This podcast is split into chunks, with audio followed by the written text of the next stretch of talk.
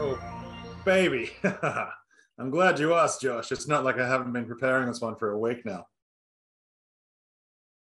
Just when you thought we were done, it's time for fun. Thank you so much to everyone out there who listens. Thank you so much if you listen while you're in your car, in a bathtub, having dinner, or having your happy lunch, because this crazy bunch of dudes has got some tudes. And you guys are sending in some questions. And what's that? It's the best thing going down tonight because we're going to answer some. And then later on, we're going to be talking about three different topics that are close to our hearts. Because what's that? It's a part of what we do. And what do we do? We talk to you, our wrestling friends. Oh, we are We Work Stiff. My name is the Ravishing Red Rude. And as always, I am here to derail us. I am joined over yonder by the token war pimp himself, Dr. Dave Pruden. Dave Bros. uh, his his power just went out. I saw that. and always making the magic over there, over yonder. It is. Did someone say derail? Julius, Did that happen on derail?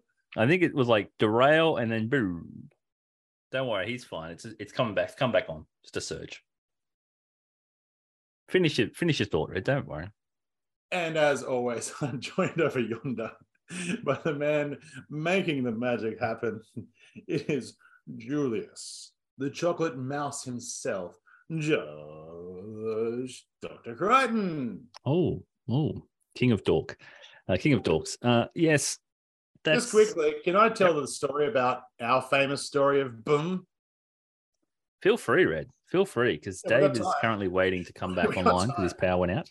So, what year was it? Survivor Series. That's the climax of basically the invasion angle. Yeah, yeah. Pretty much sums up my experience of the invasion angle. Yeah, And uh, prepubescent j- young little Joshy and I. Uh, Prepubescent, were we? How yeah, well, I wasn't. You were. Um, whatever year that was and everything. So we, we watched the entire card and it wasn't spectacular at all. And we No. finally get to the main event and we have watched every part of this entire main event and it finally comes down- important to note, Red. Important to note for people out there. We're in Australia, so we're watching this on delay pay per view, right? So we had to order the pay per view, but we couldn't watch it live because we're at school. So they would replay the pay per view at six thirty at night, and they would do a one shot thing, one, six- one one replay. replay at six thirty at night. later on and all that kind of stuff. So No. this is the internet Yeah. existed, but not like we know it. Not and not down here like we could get. Like Yeah. I tried to get. I remember I got uh, St. Valentine's Day Massacre on internet pay per view, and that was one of the worst decisions ever made in my life because I think I got it in like small chunks via carrier pigeon.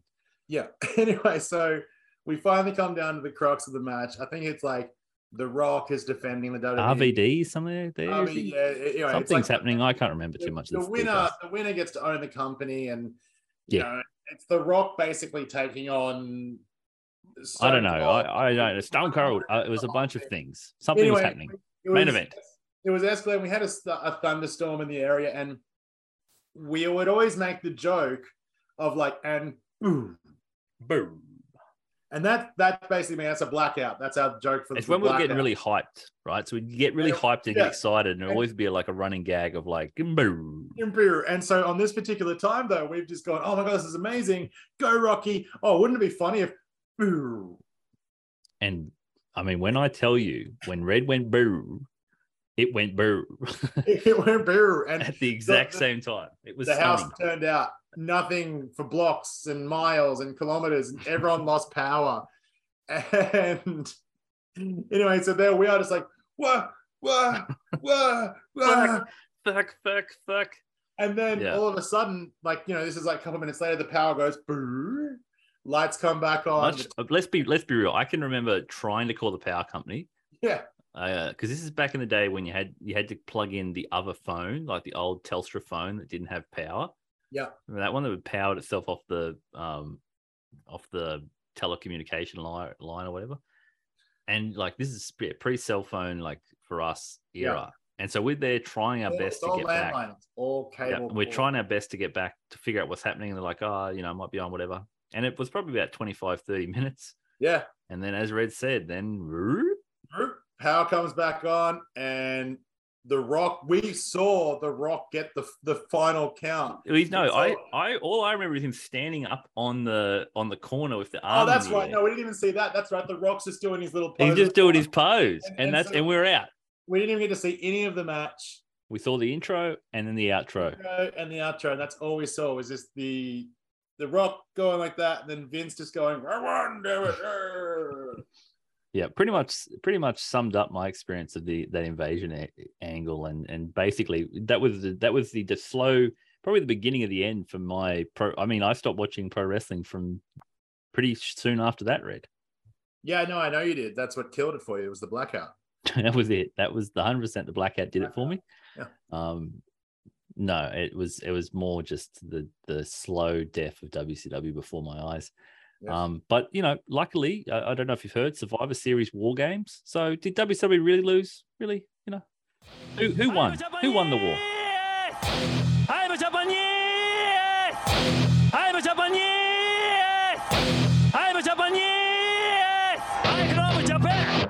I love Japan! I love Japan! I love Japan! Uh, look, looking looking ravishing in high definition there, Dave. So that's probably a good sign. Ah, yeah, it seems to be working now. Uh, yeah, no worries. We've just we've just, Red and I have just engaged in a level banter, so that's fine. Um, We went down memory lane. yeah, we did. That was that's lovely. So, uh question time, Question time. Yes, gentlemen. time. Let's hit the ropes. Uh, don't we hit the ropes? Isn't that the three things, Red? I'm just- it's, uh, We just got questions. Okay, so our first question is from a new questioner. When I say questioner, it always makes me think like it's some game show. You know, like you know, like it's a, it's a it's, I don't know if it's a word or not. Question questioner. E. Survey says Question E. Question. Yeah. Question. Question E would be someone who has been who is the question or has been yeah has been questioned. Um, And, they are and the. they're, and they're German. Chris Houston. I believe that's probably a Danhausen reference. Oh, um, at black underscore baymax eight. Uh, with an impending Forbidden Door 2 happening, could we see the IWGP Women's Championship being defended on said show? And who should be the first to defend it?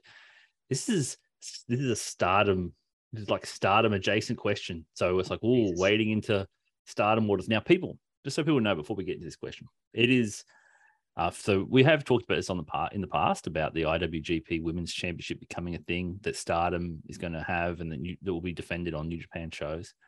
So essentially, a quasi New Japan Women's division. It's kind of the best way to think about it for the Western audience. But it also has been announced that it will be defended at Wrestle Kingdom, so it's going to be on those key shows. There is a bracket happening in Stardom, and there's a bracket happening in uh, an international bracket um, with one name yet to be announced. So that's curious on the international side. Um, so that is curious, and they have they have hinted at a big international star. Um, so that'll be interesting to see. But I mean, I freely acknowledge that I don't watch enough Stardom, and it's something that I'm going to start doing because obviously we've talked about New Japan being down these last couple of weeks. Well, Stardom hasn't. Stardom's been running shows. So it's kind of like oh, I kind of want to get into stardom, but I to be to answer that question, um, I think this is going to sound inc- sound incredibly ignorant, but to some extent, I do think the IWGP Women's Championship, if there's a big star or a Western star that's coming across to grab that, it could be great to get eyes across. So I do think that that would be something I would be looking at investing in is saying, okay, who's a big star from the West that could potentially come in to grab that? Um, because it could bring eyes back across the stardom. Because I don't think stardom needs Western women. In fact, I know they don't need anybody to come in and make them better in terms of their in ring. That's not a question. Like they are as strong as any roster on the world. But on that note, then, are you thinking someone who has a history in stardom and maybe isn't there right now? Potentially, So yeah, like a Toni Storm yeah, character. yeah. I think a Toni Storm would be a would be a, probably a or a Jamie Hayter. Um, Yeah. someone in that in that space could probably be, uh, you know, most likely. I think that the match the for the for that title, the first off match, will probably have one of those type of characters in it, like one of the Western girls that has a history. That's kind of how it's been structured too, Dave, because it's like a bracket. On one side of the bracket, there's the stardom women. On the other side, there's internationals. And currently, they've got a at at Royal Quest. It's going to be Jazzy Gabert versus this wrestler Ava from um, the UK. And Jazzy is someone that has had wrestled in uh, Stardom in the past, and so she'd gone to uh, NXT UK or something. She's German. Um, But I feel like it would behoove them to go with homegrown talent uh, as the first champion. mhm. but in like a like a banger match against a Western. So you bring the eyes Yep. across, Yep, that could make sense. and then you have like someone like Giulia or or whatever with with mass appeal, but from that stardom that's there now and been there for a period of time as that first champion across. I think that would be the best way to sort of appease like current stardom fans and then bring everyone together kind of thing for it. You yeah, I mean? that makes sense. That's probably a better way to go. I mean, to sort of like answer the, the question, I'll just go based off like what I think with the limited knowledge I have of um, Stardom, and that's you know people like uh, uh, Utami Hayashida. Um, she's brilliant. She's absolutely phenomenal, and I think the the whole thing of Forbidden Door is it's always that like dream match stuff. That's literally why Forbidden Door exists because you finally get to have these dream matches that we've always wanted to go for. Well, that's that's what that's what historic crossover is going to be, where the first champion is crowned. That's the show in November, November twentieth. That is the New Japan and Stardom historic historic crossover. That's what they're calling it, where those two combine and have those inter, you know, those. And we know that certain people aren't going to be there. Like Zuri and Tom Law are wrestling against Zack Sabre Jr. and Giulia. So there's certain match like wrestlers that are already out of the, the tournament. So it'll be interesting to see who gets that who gets that um, position. I know that Starlight Kid is wrestling with Despy. They're teamed up. So um, yeah, uh, I think that Hayashida might be a chance. I have to check and see, but um, I I'm with you in terms there, Dave. I think obviously the best way is to like at that historic crossover show, it would make a lot of sense to crown a domestic champ. Um, I feel like maybe we need to get Karen on the podcast and she can just give us a start. Basically. basically, I'm like, oh, we're we're drowning here. We're yeah, drowning here. like teach us about stardom, Karen, and then like tell us what direction to go in to uh, you know, where to dip our toes in and what's the best entry Yeah. point.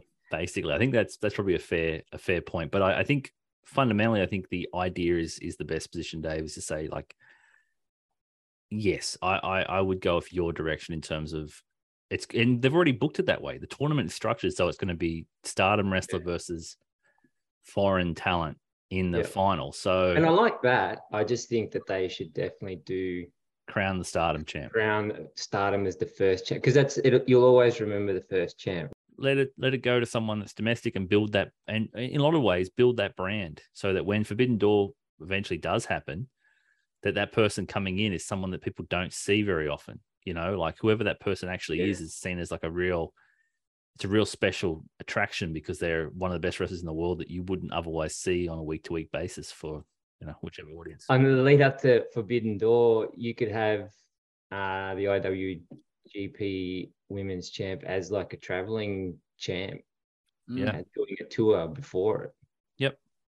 yeah just to get people just to just to make people aware of what's happening and getting them over there, so they could do some shows in AEW and Well, I think obviously, you know, those those crossovers happening in in October in New York with the Stardom wrestlers coming over for those New Japan Strong or New Japan of America shows.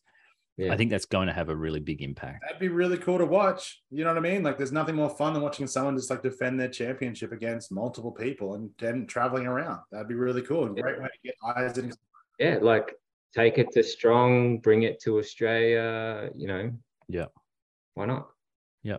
Oh yeah, I like how it so it becomes very selfish pretty quickly. Yeah, I take the strong, bring it down to Tamashii. It's you know whatever you want to do. You know, That's it. We got a show in November. Yeah, just bring it down, please. um, I said I, I, I, from what I've seen of of Stardom wrestling, it's something unlike anything else that exists in the It's um, amazing. the pro wrestling landscape. So Yeah. uh, I think it'd be really interesting. And uh, again, I'm excited to sort of uncover that space of, uh, as I said, we can become the true Bushi Road warriors and, um, you know, travel the Bushi Road fully by engaging with both sides of their pro wrestling product. Okay. Uh, we've got another question this week from uh, at Puro Pizza Power, Puro Pizza Power on Twitter. Tremendous follower and listener and supporter of the show. Love your pizza. Absolutely love your stuff, mate. Yeah, yeah, the, the triple P. Um, if New Japan Pro Wrestling were to let you guys have the power to decide the direction of the next documentary or docuseries on World, what would your subject of choice be? This is a tremendous question. It's almost like a dating game question, to be honest. It's very a, a, a new prompt, adding an extra P, a prompt. Can repeat the Power prompts. Date number one. well, uh, Triple P, I would uh, pick Toru Yano, and uh, we Oh, would wow. together uh, as we had uh, my favorite slice of pizza, which is an everything on top, stacked on top, stacked on top. Uh, no, I, I would honestly love to see a deep dive on Yano and actually go through and see his professional background and sort of like where he got to being the comedic wrestler that he is right now. That'd be interesting. Like, um, Yeah. discover the tragedy behind the comedian. I'm sure there's better people out there that you could like, you know, Taichi and a few others like that. But I don't know how much I want to know about Taichi. I, I'm like, I ooh. That it's just that when I saw that question, that was the first thing I thought of was that. Well, the was- man has a lot of DVDs, right? So you could do a behind the scenes making of his, his the making DVD. of the making of. Yeah. Yeah.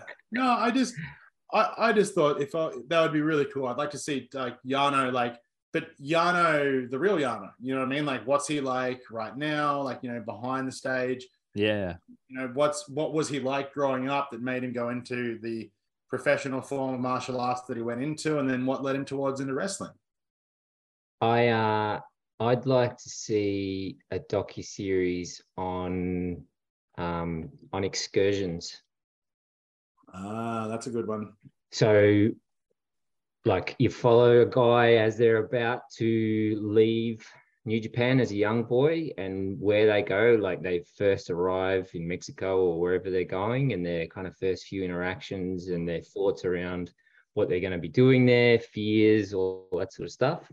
And then the sort of slow implementation of character traits over that period, and then the how like so it'd take a period of time, but their consideration on their return to New Japan, how they want to come back, what informs the character, and all that sort of stuff. So I think that would be like a long, like as a long Oh, yeah. form sort of episodic Yeah. thing. You could make an episode a month rather than an episode every week or anything. But Or you just sit with it and you just wait and you just yeah, you just do it over over a series of three three years, and then just release a two part thing or something. I think that could be cool. Yeah, I mean, I'm always been a big fan. New Japan's documentaries have, have always been really good. Like the dojo ones they've done with Shibata and the one they did with Fale and stuff. They've always they're quite revealing. All- we go back to the you know the Jay White ones, um, and I like your idea there, Dave. It reminds me of the only time, and I think it's probably the only interview. I don't know if it's still available online, but when Jay White did Colt Cabana's Art of Wrestling podcast, and he was Mm. talking about his young lion experience and what he did, and Colt Cabana struggling for maybe 20 minutes to figure out how Jay was getting paid twice. He kept trying to, he couldn't believe that that existed. Like, what? Like, you get paid a salary plus you get the bookings, and it's All like, my money goes into my mum's bank account. yeah, there's nothing. I don't know why that's such a bad thing. It's like Ah, a shared bank account. It makes sense. shots, just cheap shot, and Yeah, yeah. but and who doesn't love their mum? yeah, well, Yeah. yeah, I I can think of maybe I can think of one guy, but nonetheless, um, in any case, the I like that interview, and I do recommend if people could find it. It's, it's actually like because you don't get to hear much of Jay White ever talk about uh anything outside of the Jay White character, but you hear everything from how they came up the idea of the switchblade and how he was concerned about um, the Razor Ramon sort of stuff that was being like there was a lot of discussion around that as he was coming back and it's it's really interesting how he does that discussion. So I think a show or a series that's actually tracking that for a particular wrestler, like I'd give any money to see Yuya Uemura's like what he's Yeah. doing now. Like maybe his hair care routine, you know, like that could be something really interesting. It- Um, it's still online. You can still find it. It's on YouTube. Awesome. Um, so it's it's worth checking out. I have been thinking about this since I saw the question, and I have, I have, I've been thinking. I was like, you know what they should, I think they should do, and I don't know if it would ever happen. I know that every week I get, um, uh, Kieran out there on Twitter always tweets out Tanahashi's blog. He has this blog he does each week, and they sort of have some translations and they put it out every week. And his thoughts on his career is uh, fascinating. I would love for a Tana documentary that tracks his entire career as sort of the revolt, like as bringing New Japan, like the whole story of how he worked and what he did, and and just showing his his role. Because this week, I'm unbelievable on Twitter. Um, someone on Twitter, this is, I mean, Twitter is open for takes, but someone had a take that Tana was the worst ace to exist in New Japan Pro Wrestling because because Tana had the, uh, yeah, I mean, he also said he didn't draw, which is What? fucking- yeah, I mean- is this the same guy that said that there? I mean, we'll talk about it later. The same dude that said there's no stories in New Japan. Uh, no, it wasn't that guy, but it's I think it's from the same ilk. Um, but the the position was because it was because Tana was having a shot at Muto. He was saying that Kate, I mean, he said that Keiji Muto's matches were all about Muto and trying to get Muto over, and that Tana said that he wanted to wrestle in a way that helped get both guys over, and that he he never wanted to experience that like that. And everyone were like, "Oh, oh, like oh, how dare he?" Shoot, It's like, I mean, but is he wrong? Like they called Tana a lot of things, but they didn't Yeah. call him wrong. Um, and nonetheless, I think that guy is fascinating because he has an opinion on wrestling and what he believes the philosophy, and he says it. And when they did that Forbidden Door um, documentary, and when they were doing like hearing people talk, it's like he's a really captivating subject because he's got so much gravitas to what he says. So I would love a series that somehow tracks the uh the the rise of the ace or like the You could Um, call it um, the last air guitar. yeah. Yeah. Um, I, I mean, I like I like that idea. I like the idea of um all the dads getting a documentary series. I'd love to see one of those on Suzuki. How cool would that be? Like, Yeah, I was actually watching a thing with Bas Rutten talking about a bunch of his knockouts and stuff he did in Pancrase. And he was talking about Suzuki because he was the first guy to beat Suzuki.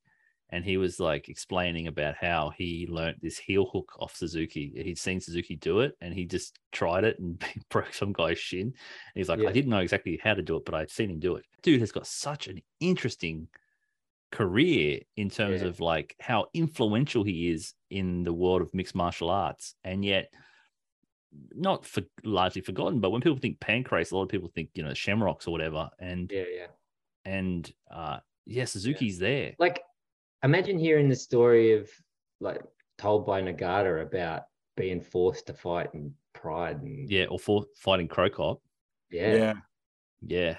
Yeah. Yeah. suck. I thought at the time, fuck. And then he kneed me in the face and I thought Yeah. double fuck. Like and I didn't think again for a few imagine days. that. Like Inoki's in the documentary. Yeah. Like So um, there, there you go, Triple P. We have we gave you Yano- something. Yano excursions and whatever Josh said. Yeah. Dad, Uh, Dad. Dads. dads, all about the dads. Um, okay, on to I'm a Uh, dad man. Dun, dun, dun. Yes, um, that is yes, Sesame Daddy.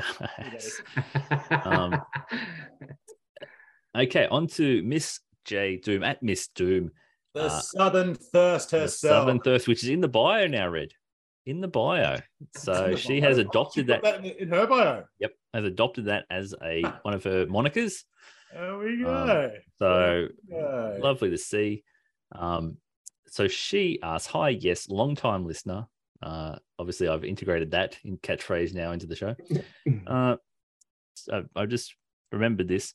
Uh, Miss Doom celebrated her birthday this week, so Happy birthday. happy birthday! Happy Miss Doom. birthday, Southern Thirst, you little firecracker, you all the way over in the A, you beauty. That's there you go. You can have that one.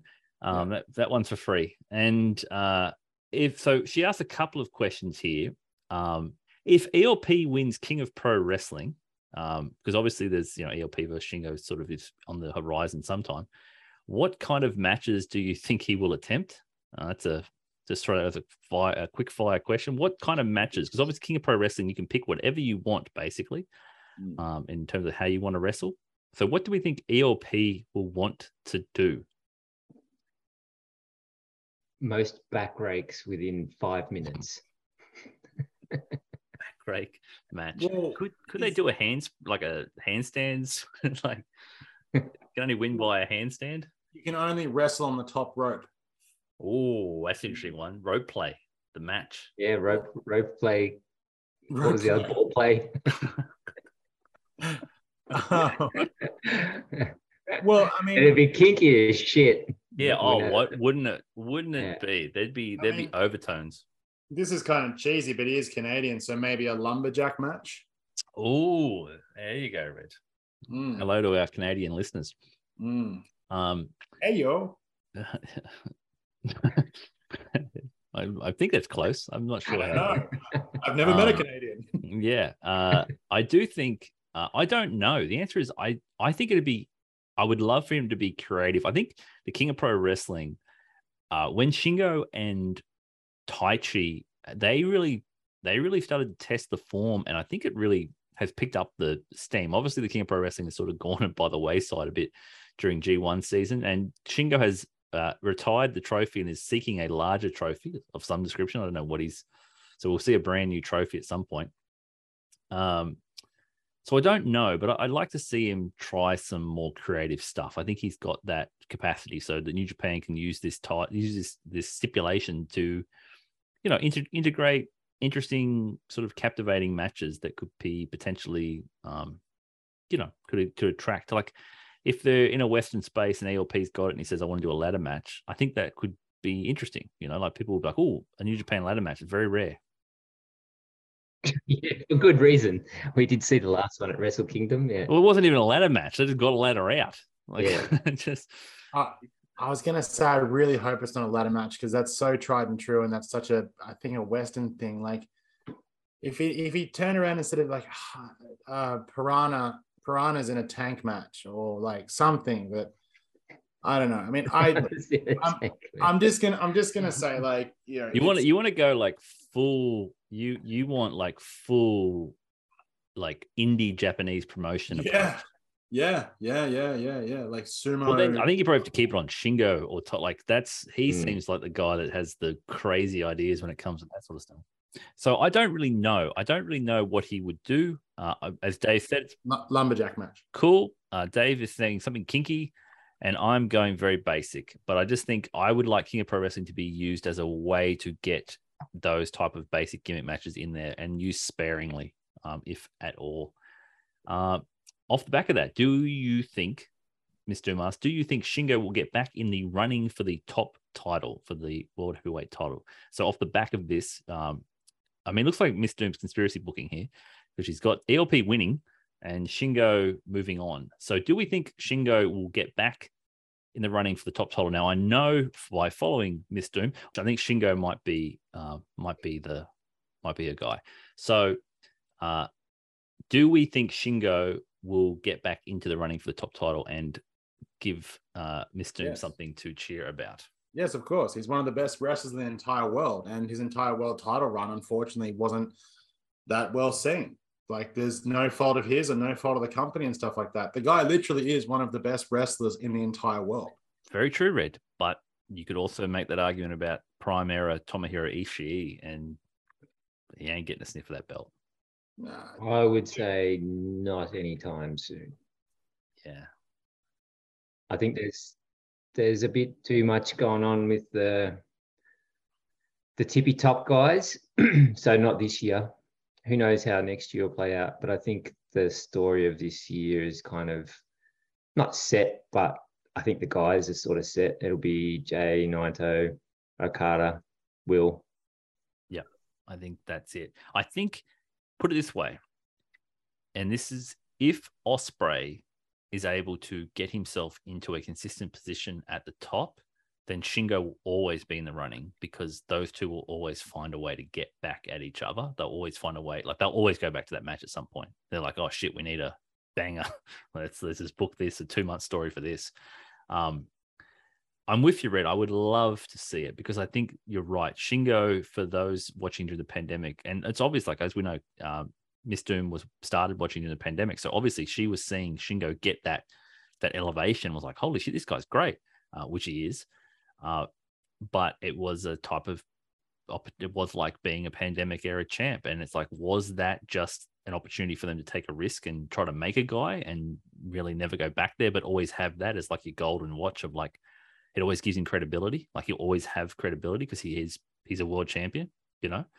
Um, and he also probably sits there and makes Goto incredibly mad. But to some extent, that's I think I see Shingo as this generation's like, and he's not that much younger, but I, have I've said it before. I think he's going to be the Ishii of this era, where he is always counted on for great matches. You can heat him up for a, a top position, but I don't know if he ever gets back to the to the promised land as as world champion. But he's, I'd like to be wrong. His charisma alone and his ability inside of the ring, I would find it very difficult to not see him get back to that position again. I'd be I'd, I'd find it very difficult to not see them want to elevate him again and put him in that spot because the guy he is just he reeks of charisma and when you have that ability of perfect wrestler you know it's like you know you, you have all these great guys in new japan but you also think about too, like internationally, Shingo is really well known. The guy yeah, is respected, is, yeah, and respected, yeah. So, so could um, he be better? Could he could he could he be better suited for a US title position? You know, that's what I was thinking. Uh, maybe uh, like I was thinking US title before world heavyweight title. Um, elevate it. Yeah, to elevate the title. I don't. I'm not saying I don't think he can't get back there. I think he can. I just don't think it's happening soon doesn't look like he's not really positioned for that. The G1 didn't really sort of signal anything that could be potentially in that direction. Um, well, he's he's winning the G1 next year. well, I mean, it's going to be an open field next year, that's for sure. Uh, this is a dangerous question. Um, has the world become, Miss Doom also asks, has the world become a better place since the Golden Lovers reunited, or is it just me? And Red is wearing a Golden Lovers t shirt and is proudly showing it off. I, I, I even though it's a, a audio medium, I deliberately wore this T-shirt just for you, Southern Thirst. I haven't taken this shirt off since I saw that Instagram picture. I've been wearing it now for a week. Yes, it's it's, it's wearing you at this point. So I've missed this completely. I'm assuming Kenny and Kota are kissing in Japan. Yeah. So Kenny's in Japan at the moment. Kenny's back in Japan on suspension in Japan at a. he wanted some time off, basically, and uh, he's uh, over in the set, the video game convention or something. Um, and he caught up. So there was they were they were showing photos on the timeline of them catching up for a drink and playing video games and getting back together and talking about things and the like. So, um, interesting. Yes yeah, the world the world is always a better place when those two get back together. Because I don't know. They fought, I mean, a typhoon immediately happened, so I don't know if this, that, that bodes well. I can guarantee though they both probably try to take on that typhoon and fight I it. I can tell you, one man definitely tried. Uh, but the yeah, I, I don't know. I I'm I mean I'm look, look, I'm a the Golden Lovers have a special place in the discourse. They certainly drive a lot of fervent debate and discussion um, and they, uh, I don't know what the future holds for both characters. Uh, I think Kota Ibushi is very unlikely to be back in New Japan Pro Wrestling. I think almost the only way Kota Ibushi comes back to New Japan Pro Wrestling is if Kenny does. Kenny. As yeah. the Golden Lovers, yeah. Yeah. I yeah. think you're probably right. Um, it's going to require a lot of Jesus.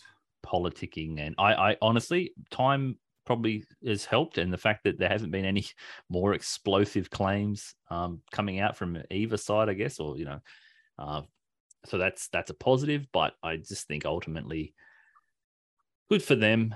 Um, I hope they find happiness in whatever they're doing. Um, yeah, I mean, like, who doesn't love seeing one of their favorite and most beloved tag teams and two of like you know your favorite wrestlers in the world who are clearly good friends catching up for a brewski? I mean, yes, Miss Doom, the world is a better place to see friends catch up and love each other. And what friends don't share a drink with two straws in the drink? Like it's just just good, solid, wholesome friends. If you guys ever see us out, we always have one pitcher and three straws. Three, uh, we do. Yep, three Yep. straws in a drink. That's Yep. we do that all the time, and we get- we put our fists in as well. So Yep. that's we're renowned for it.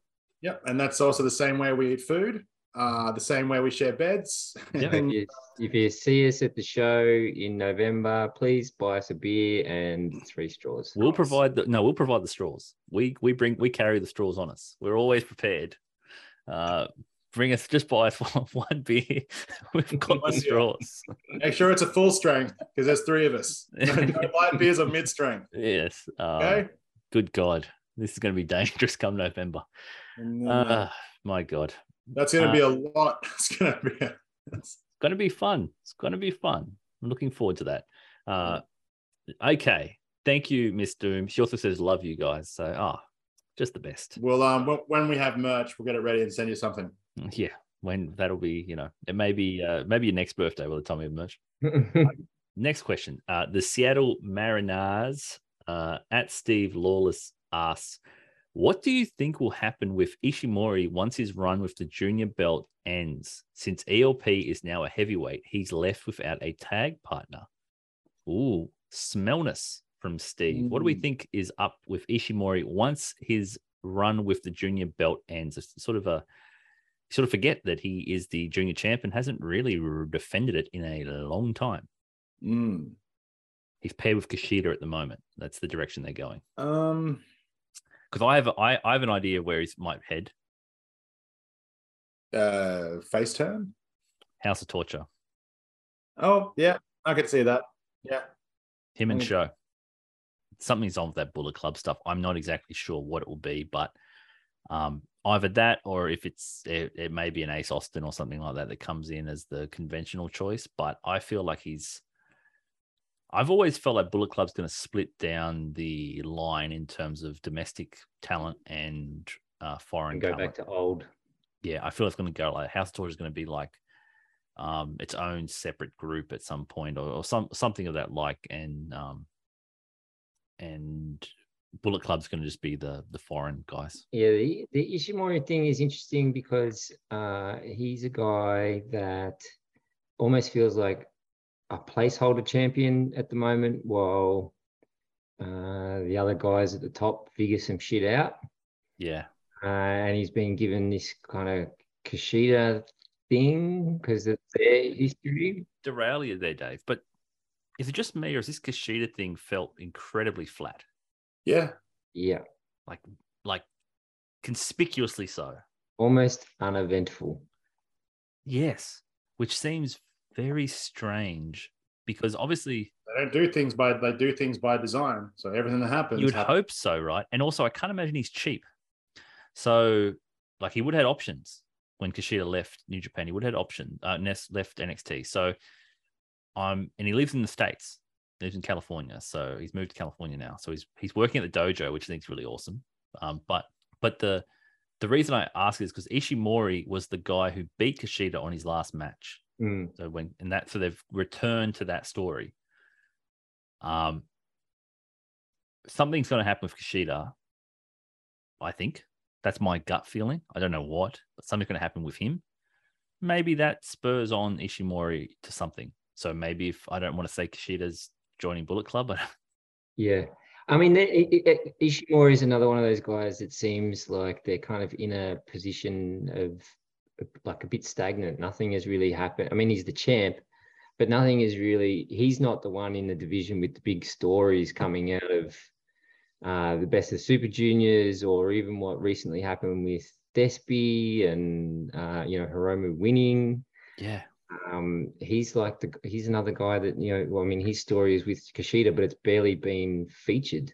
Yeah, it's it's it's it's like the junior championship.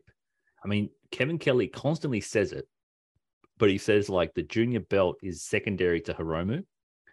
like that's his been his argument. Like Hiromu's star power is the key in that division, and the belt second.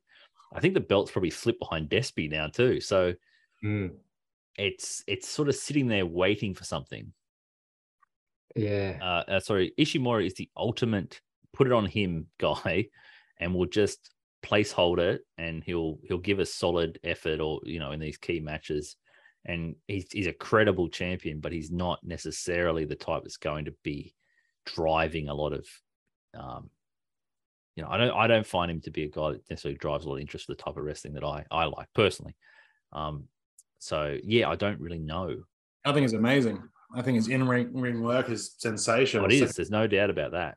No Yeah. doubt about that at all. he brings a really cool sort of like high intensity to everything that he does. Oh yeah, I think it's because I think because everything looks faster because he's got such small Yeah. limbs. Yeah. You know, he just sort of moves quick. But Yeah, but as far as the story goes and Ishimori, the character, there isn't a lot really going on. No. no, what's the what's a bone soldier? Yeah. Well, I mean, I mean, whatever. That can just be a name, It can be, but but but what is it? like the, the but yeah, but like the I mean, but this yeah, but what is he? Who is he? You don't really ever get that insight with Ishimori. So as far as like yeah, having great matches and being a great wrestler, yes, he is those things. But character, maybe I mean, I would have thought the Kushida stuff would, would- perhaps would have been an opportunity to bring that out. I've And maybe it. maybe it will. But wouldn't it be more featured if that was going to be the case? I would, you know what I would love to see, and it probably won't, it won't happen, but it, it's it's interesting. I would love to see him get paired up or in a group or in some a small group with Kenta again, because those guys being former Noah Junior tag guys, that they've got a history in Noah together, and they have wrestled together as in Bullet Club during some tours, and it's like it's kind of a nice story of like the boys back together again. And it's kind of interesting that ELP has sort of left Ishimori and gone to Kenta.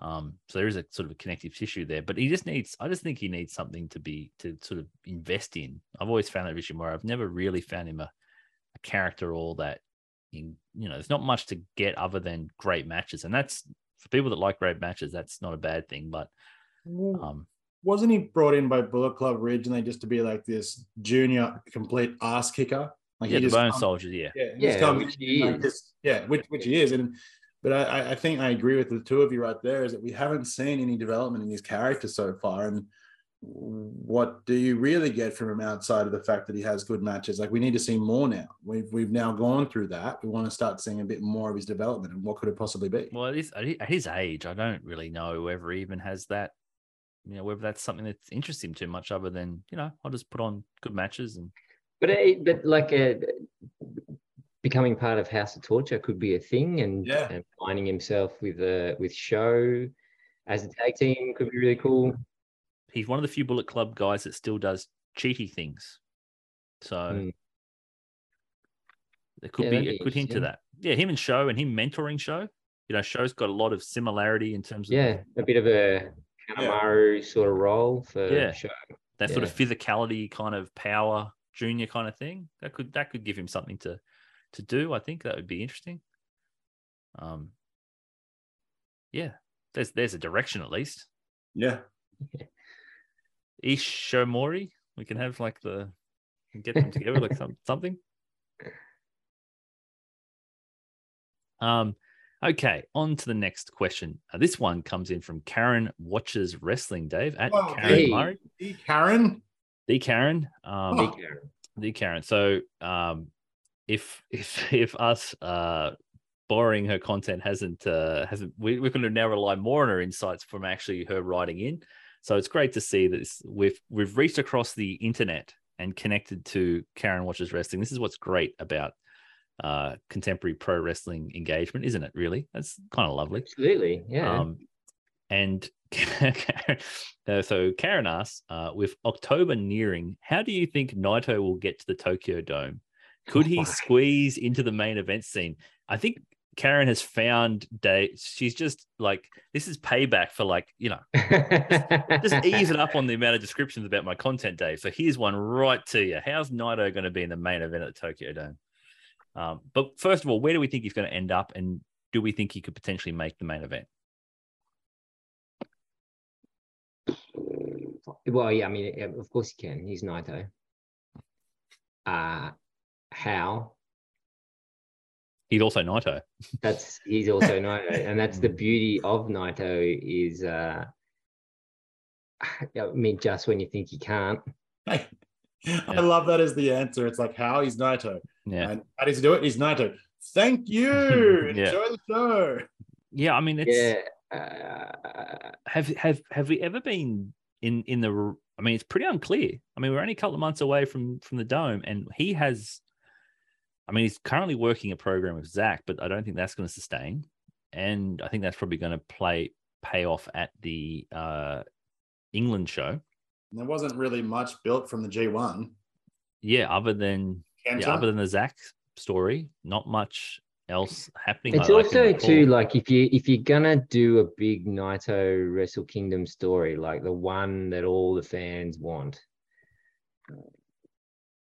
Uh like w- w- I would think that it would need to be something that is kind of clear, clearer for a longer period of time. Yeah.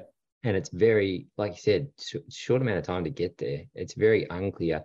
Maybe he does this wrestle kingdom he does something that isn't in the main event scene but something very different.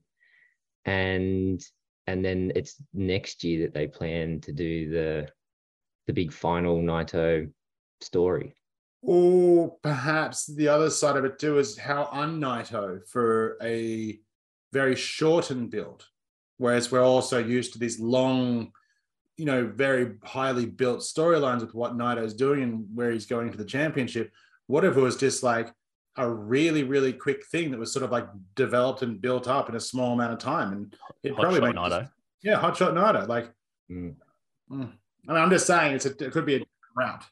What about I'll throw out ideas. What about what about a return to a match we never got because the pandemic took it away? Naito Hiromu. naito and hiromu i mean Find that's a way way. for hiromu to main event main event figure though Um, I, I mean, like if you want something short that needs to be done pretty quickly, I don't know how you get to it narratively. Like I don't know how you get there, but it do- wouldn't take much other than Hiromu's just saying, "I want that match." Um, but I don't, I don't really know. I don't know how you. I mean, I guess if Ospreay's not got Omega, they might revisit that that uh, semi-final. But it's hard. It's really hard to know. I I struggle with where it's hard because no, but because nothing else is really clear either, other than that Okada's wrestling in the main event Yeah. for the title. And I think it has to be Jay, right? It has to be, unless Naito beats Jay, and that sends Jay on his way But do you send Naito into Wrestle Kingdom as, as champ? champ. Yeah, I, it's, that doesn't feel very Naito, does it? No. No, if to Like me Red it feels said like though, maybe you do something that's not very Naito. that's not Naito at all. But uh, yeah, like but to go in as I mean that's like but then it's not been done before. No, but you better have a story for Jay. Yeah, which I'm sure they do. but you'd have to have a match for Jay at Wrestle Kingdom too. So some very I mean, look, it's there's kind of a bit of me that's very kind of excited about this prospect because normally this time of year we're pretty sure where we're going, all right? Yeah. Okay. Yeah. What, what about this? Naito beats Jay, puts him in the main event against Kazuchika Okada. Yep. Jay then becomes the special guest referee. I love this red booking. yeah, Great he, getting conspiracy books. New Japan with uh, with a little bit of WWF. I love how Red Bull is upset about me putting in Western stipulations. He wants Japanese stipulations, but then he conspiracy books immediately into like WWF brain. It's like, I love it. um, I think the main event's a stretch.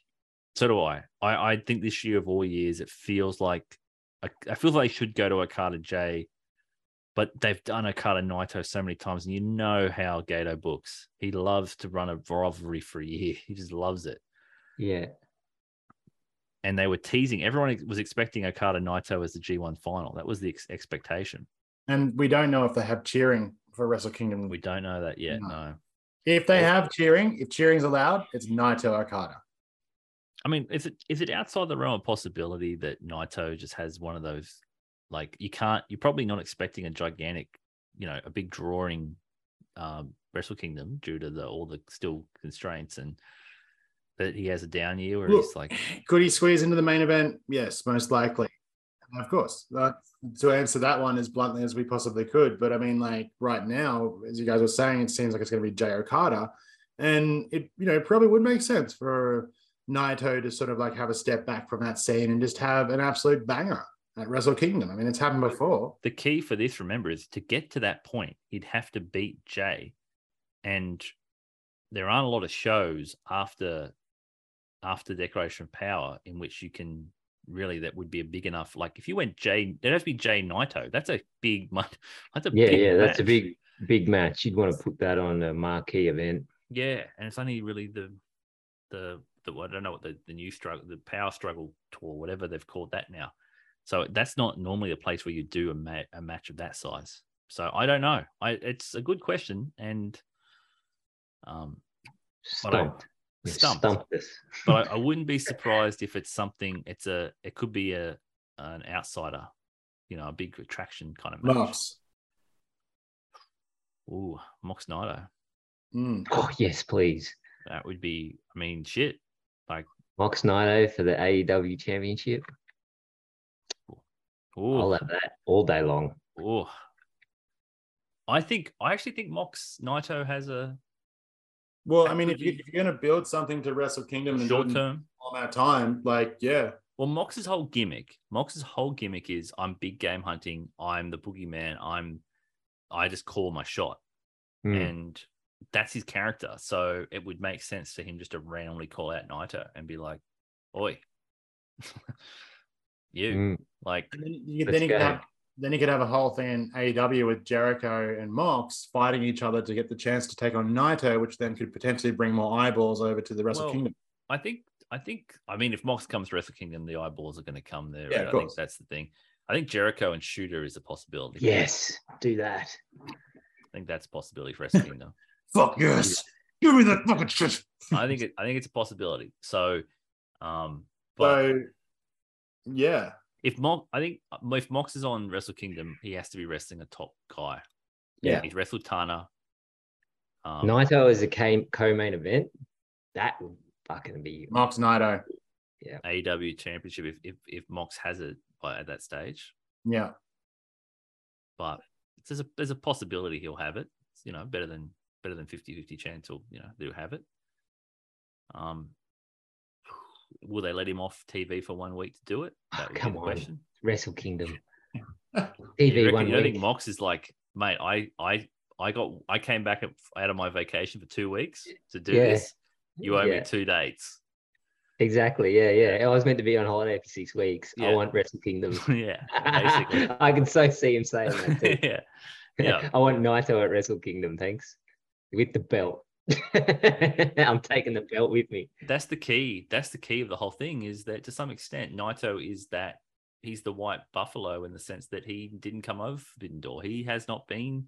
So he's that sort of real special attraction that, and for the type of people that know, and we've seen this match before, and Mm, it's mm. it slaps.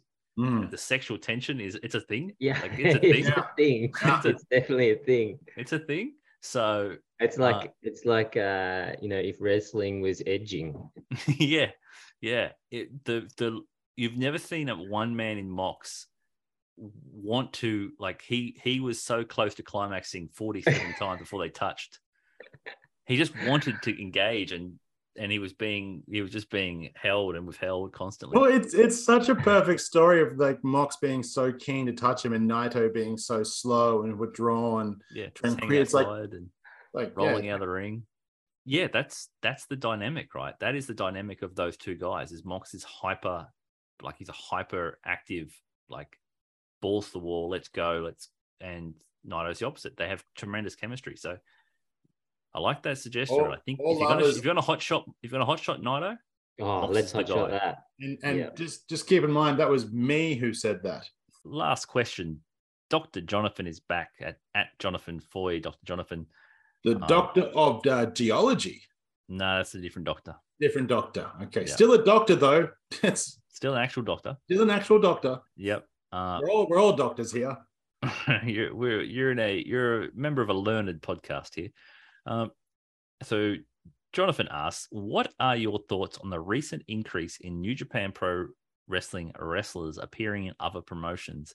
Both All Japan and Noah have featured them prominently lately. So, yes, for people that are unaware, New Japan has had um, the dads have basically been sent out uh, with uh, Satoshi Kojima wrestling at Noah, winning their title for a period during the this year, and Nagata doing a bunch of dates for All Japan. Uh, what are our thoughts on New Japan? Apparently, seemingly, uh, sort of crossing those, going back to a little bit of uh, cross promotion and integration that they had sort of avoided for the last, you know, decade. Well, I mean, strengthening relationships. So, you know, going forward. So, I mean, it, only makes sense because all three promotions have good quality wrestlers. They have a big following. So, I mean, why wouldn't they try and strengthen relationships? This is not the New Japan of old. This is a Well- new sort of like going forward. big followings is a is a interesting position, Red, because Noah is the second. It's got a big financial backing, but if you look at the overall like interest in terms of like engagement, revenue, everything, New Japan is it's it's not a monopoly, but it's it, it's it's the WWE of Japan in terms of its scale compared to the other promotions. I also think that it allows them to tell different stories by uh, sending guys to those companies and then potentially bringing guys from those companies to New Japan. We've seen with guys like Tai Chi, Sanada, et cetera, et cetera, like the the divi- like how that can add to the different um uh, like Styles.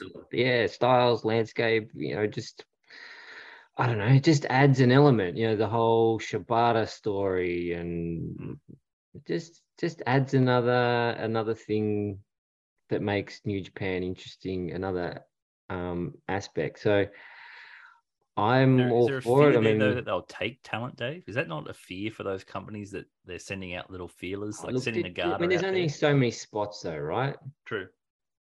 So, I mean, last thing you want is a roster inflation like what you got at AEW. Yeah.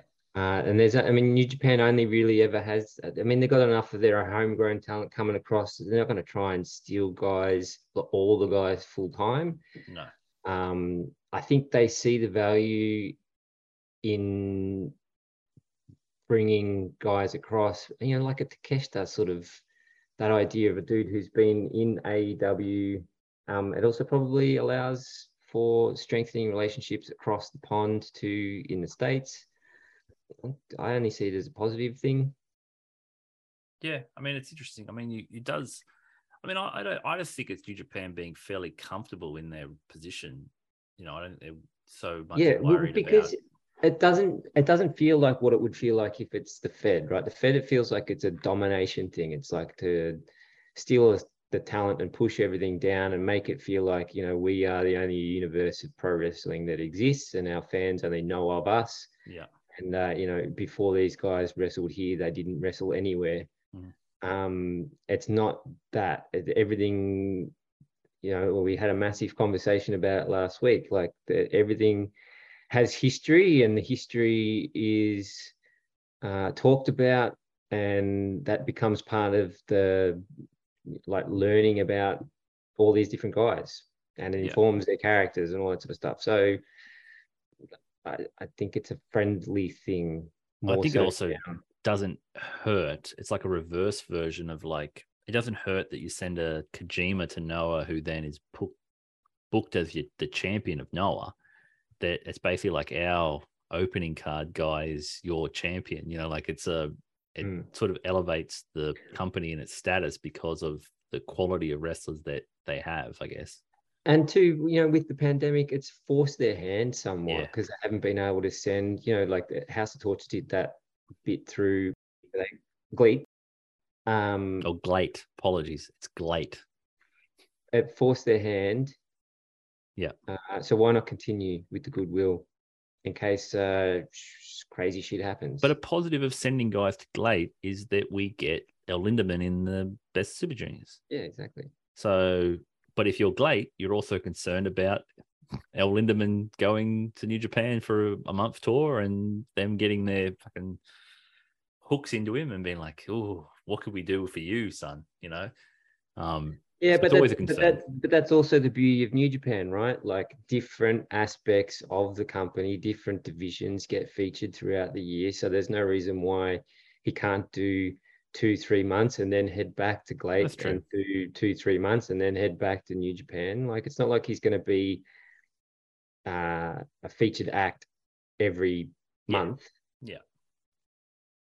That's true.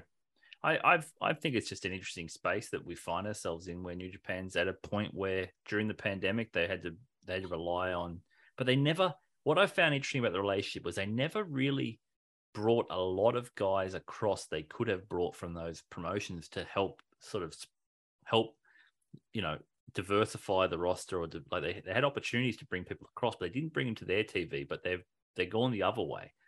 And I just think it's interesting. I don't know what they're maybe they're looking at it from a historical perspective too like when they haven't when the rise of one company has seen the downfall of others and how good is that for the business in japan? Like so with all japan was running hot new japan was kind of in the trouble. shit a bit Yeah. you know? So maybe they figure well in order to keep the the industry strong and healthy we need to improve relationships with all these companies and keep keep the whole business as a whole going. Uh, and if that means sending guys, uh, then why not?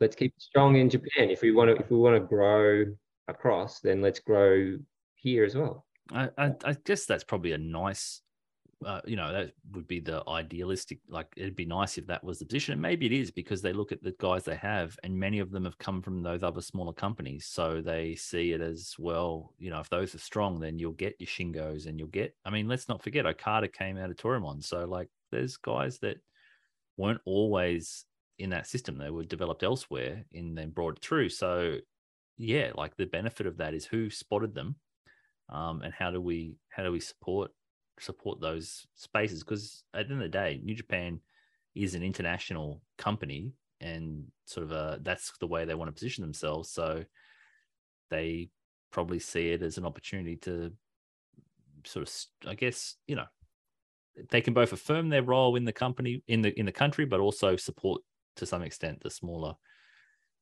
companies. But I'd say less lessons were learned during the pandemic, and they oh, probably yeah they're basically this is them going forward. They're all just going to have to start. Well, no, they're probably just trying to bridge relationships and just like going forward. So you know, just to sort of like basically be have a new working ethos together. Yeah, that'd be nice. And but I mean, the reality is, is Noah's company's got more money than Bushiroad, so Noah's the most backed. But um, I thought it is interesting that they are working with Noah, like sending Great-O-Khan. It's it's interesting, but it. I hope it. Look, I mean, hope if Noah suddenly became a threat for top spot, maybe the relationship Yeah. might sour a little yeah, bit. I'd say that might be an issue. but while that's not necessarily um, yeah. going to happen anytime soon, maybe Yeah. they're quite happy to have That's kind of what it feels like. Kind of feels like Yeah. we'll help you out to make sure that the industry's solid, but we're not going to help you out too much. too much. we don't want you coming for us. But I think they, the reality is, I think they they present very different products. That's what I really like Yeah. about the Japanese pro wrestling is each one's got its own house style and they do their own things. And um, there are talent that can cross over, but at a at hold like over in the in the sort of the collective, it's they're, they're very different presentations. So there's something for everyone in those spaces. And uh, yeah, I think that as long as the the pro wrestling is is strong, I think the pandemic really I said, I think it just reinforced that they they realized what's important about pro wrestling and they wanted to support it. It's not like they're sending Naito or something. They're they're sending certain types of characters across. Mm. Um, but it's also good for those guys, you know. Which is still going to be big time featured Oh. acts in those smaller companies. Kojima, like yeah, hundred percent. Yeah. Kojima going like a Nagata going. That's a legend that's going across, and Yeah. also how invaluable for those young guys that are in those companies that here comes a Nagata in. You know, like Yeah. that's that's awesome. That's exactly it. Let's And- grow. Let's grow wrestling in Japan together. Yeah, So I, I think that'd be nice. I'd love to, uh, if ever, if all the companies, you know, held hands and jumped in the mouth of the serpent, that'd be lovely. But I'm not Hmm. entirely sure that's exactly the overall goal. But I do think to some extent it's just let's let's um let's be in this together. Gentlemen, it's now time to hit the second rope. Oh, so this, uh, we've gone to it, Red. It's now second. So we, we don't have a third rope, right? We're at the No, the, most third, the, rope. third, the third rope is when we end the show. Okay, yeah, we end on the third rope. Yeah, yeah, end on the third rope. Always, that's good. We're at the point now of the actual body of the show. The as Red said, hit the ropes, hit the ropes. So it's it's it'll catch on, Red. Don't worry. Um, each of us, uh, as Red has famously said, has an assignment. Apparently, we bring an assignment, but each of us have a, an area that we like to talk to. Um, that hopefully we can talk around and come to some understanding of what we actually mean. Who, I mean, I'm I'm open to seeing who wants to go first. I'm always, you know, keen to talk, but I'm happy to open it up. Red, I know you're very excited about your your approach. If you'd like to go, I, it's No, I mean, uh, look, if you boys want me to go first, I am honored and I am blessed and I am more than happy to I, dive. I, yeah, because yours is going to be at least coherent. So, like, I know yeah, let's do that. we don't know about that. We Well, don't. it's got know. a structure. in- It's got some. It's got a structure and like things. Look, I mean, the thing about me is that this thing of wrestling that I absolutely love and adore, and it's like, why aren't you more into it? Like, why aren't you into this level of nerdism that I'm into? Like, why aren't you into that? Why don't you like what I like? why don't you like what I like? And and you know, so like when people do ask me what you know, when they find out that I've got a podcast, because I just randomly tell everyone. Yeah, I was going to say don't- they they know how. when they find out, when I shove it down their throat. And then and then when the conversation eventually leads to people saying like, "Oh, what's New Japan?"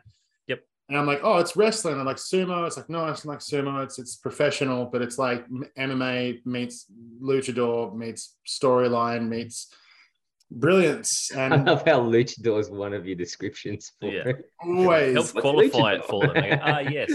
meets Yes. British style, meets all these different beautiful forms of wrestling. And I'm always trying to pinpoint where can I go to to go, look, you know, check out this match, check out this match. And, you know, and it was just about having my Mount Rushmore of of who I will always draw upon for bangers to tell people. So if you want to, if you want a banger, just go and check this guy out. Now So I'm like gonna, your your gateway boys. Yes, exactly. And so I've got three matches.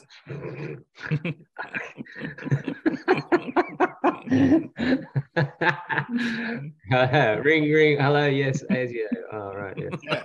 And, and eventually that'll all lead down to the roads of like the hard drugs like Taichi for all of Yeah. us sickos.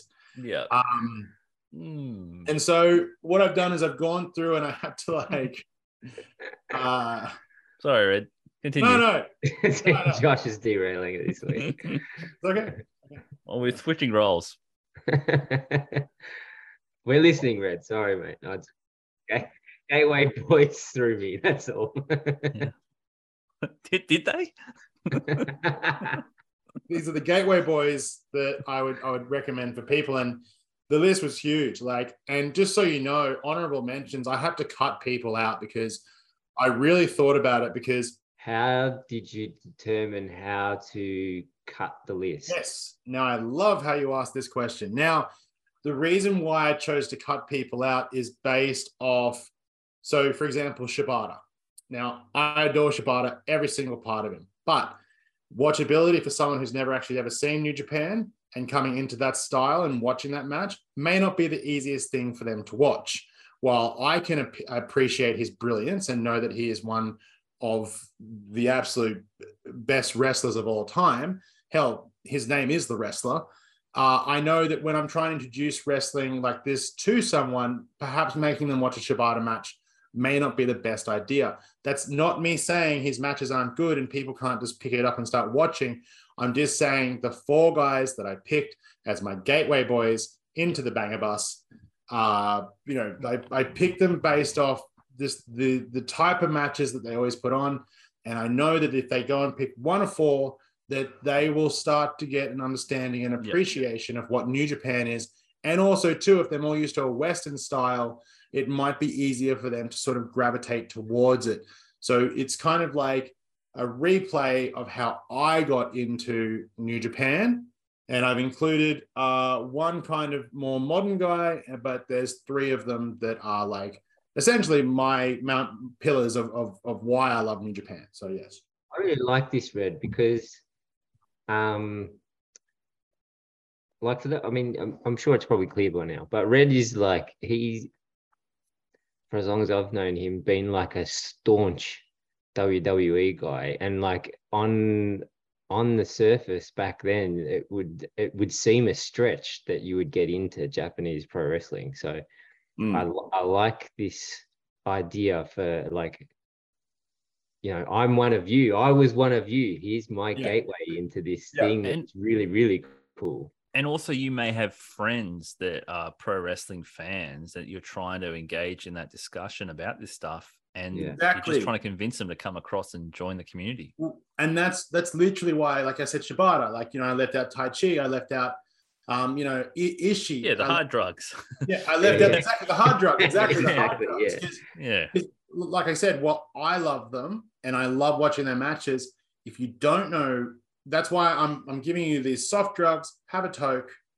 Yeah. And then then come with me onto the banger bus, and our destination is going to be uh, Jushin Thunder Liger's bathhouse. Once we're in Jushin Thunder bathhouse, yeah no i I think that's i think that's a, a really uh as i said a really noble position to take so this is what i see and obviously it's your list so it'll be interesting to see but the, as dave has mentioned the position you're coming from means that i think a lot of people would be in that position more put it this way i feel like there's more sure. people in your position red than there are in dave and i yeah, position.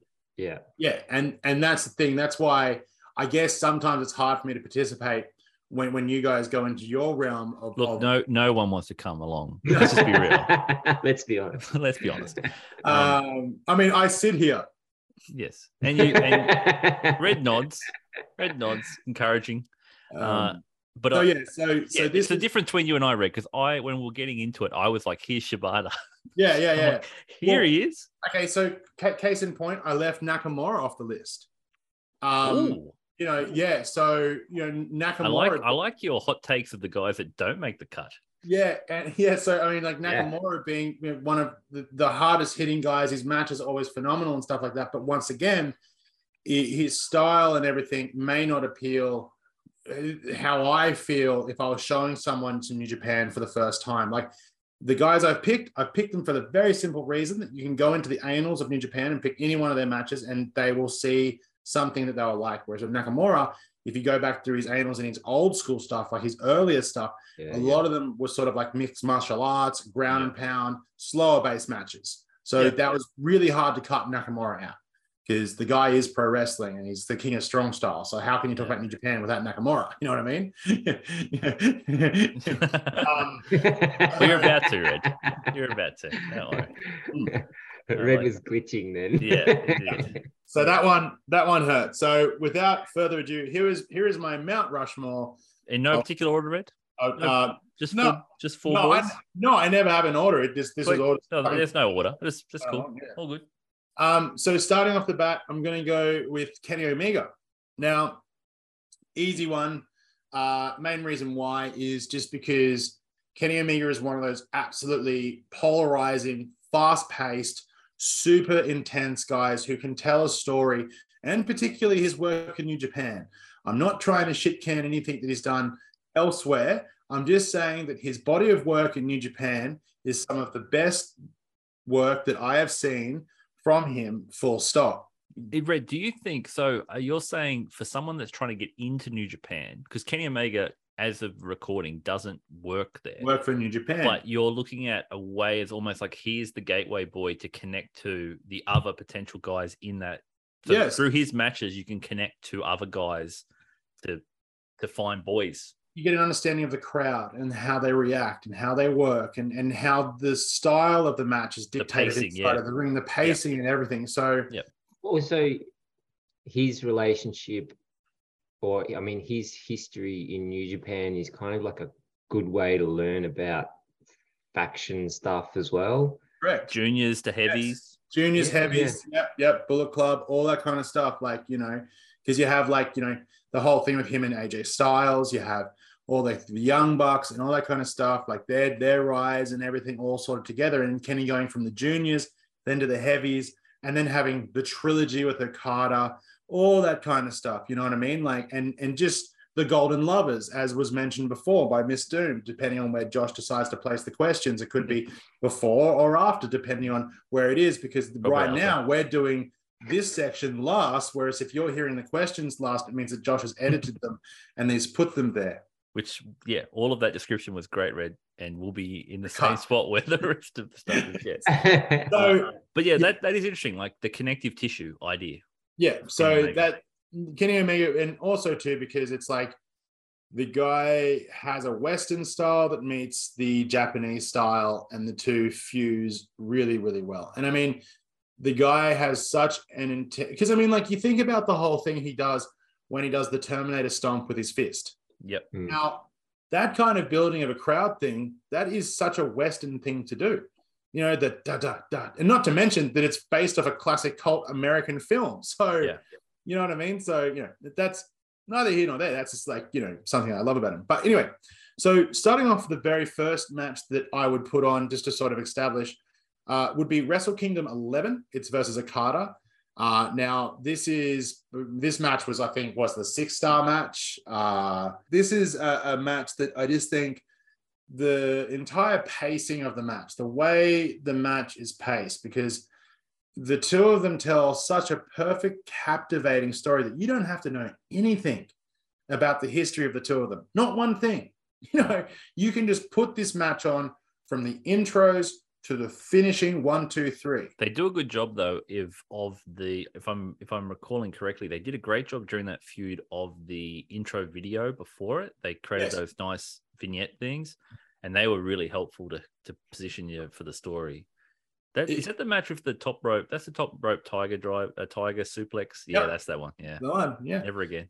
So anyway, so like basically the re- the reason behind that one is that it's it's a longer style match, but it really uh, it, it introduces someone to one Okada, and it shows the style and pacing of a New Japan main event, and the That's crowd as well. The crowd is electric. They're so into it, and and just it's such a grand thing to see Wrestle Kingdom. Like when you have that many people screaming, going crazy, Oh, the yeah. energy comes through the TV. You're gonna make me cry if I start thinking too much Yeah. about. Just settle down with that one. I, I, I, yeah. So I won't, I won't go into heavy detail because I've got a lot of stuff to go through. No, but that's a good Uh, recommendation. Yeah. So then the next one, um, because I, I've got three matches per guy, so just Okay. bear with me. Okay. So the next one will be the G1 Climax. It's in um, G1 Climax 16 uh, versus Naito. Now this is, uh, I believe, was- fucking great. yeah. So this is one of the all-time matches because once again, Okada and Kenny tell a story. Naito and Kenny tell a very different story, and it's during the G1, so it's got that whole tournament vibe to it and everything. It's just something that if you've never seen either one of them yet again, I can put it on, sit you down, and by the end of the match, I can almost guarantee I'll have someone invested or keen in either one of them. And and then with with Kenny, there was a lot of guys that I wanted to go through and all that kind of stuff. But um, you know, I, I had uh, Dominion 18 versus Okada. In in reality, I would just basically say any Kenny Omega and Kota Ibushi match.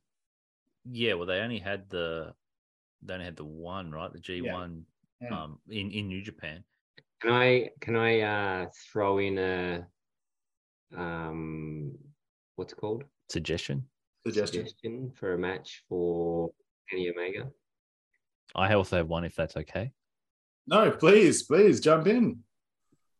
Uh mainly because it was like a big reason why I jumped into Yeah, uh, I know where he's going.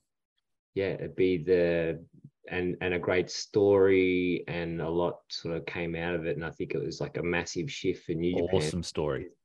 uh the chris jericho match yep That that three month bill was to be there for that.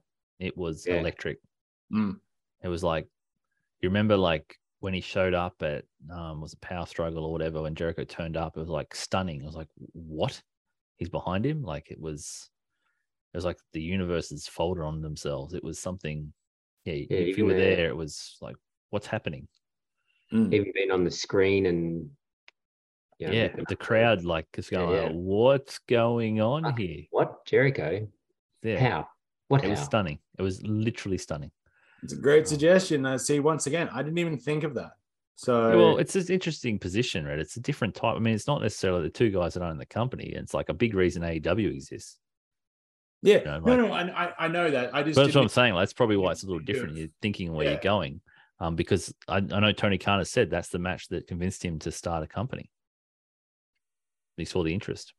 Um, Yeah. yeah. Well, I, I'm going to go the opposite end of that. Um, I will go with one of the first matches I saw in New Japan. Uh, Kenny Omega versus uh, Ryusuke Taguchi at Wrestle Kingdom Nine.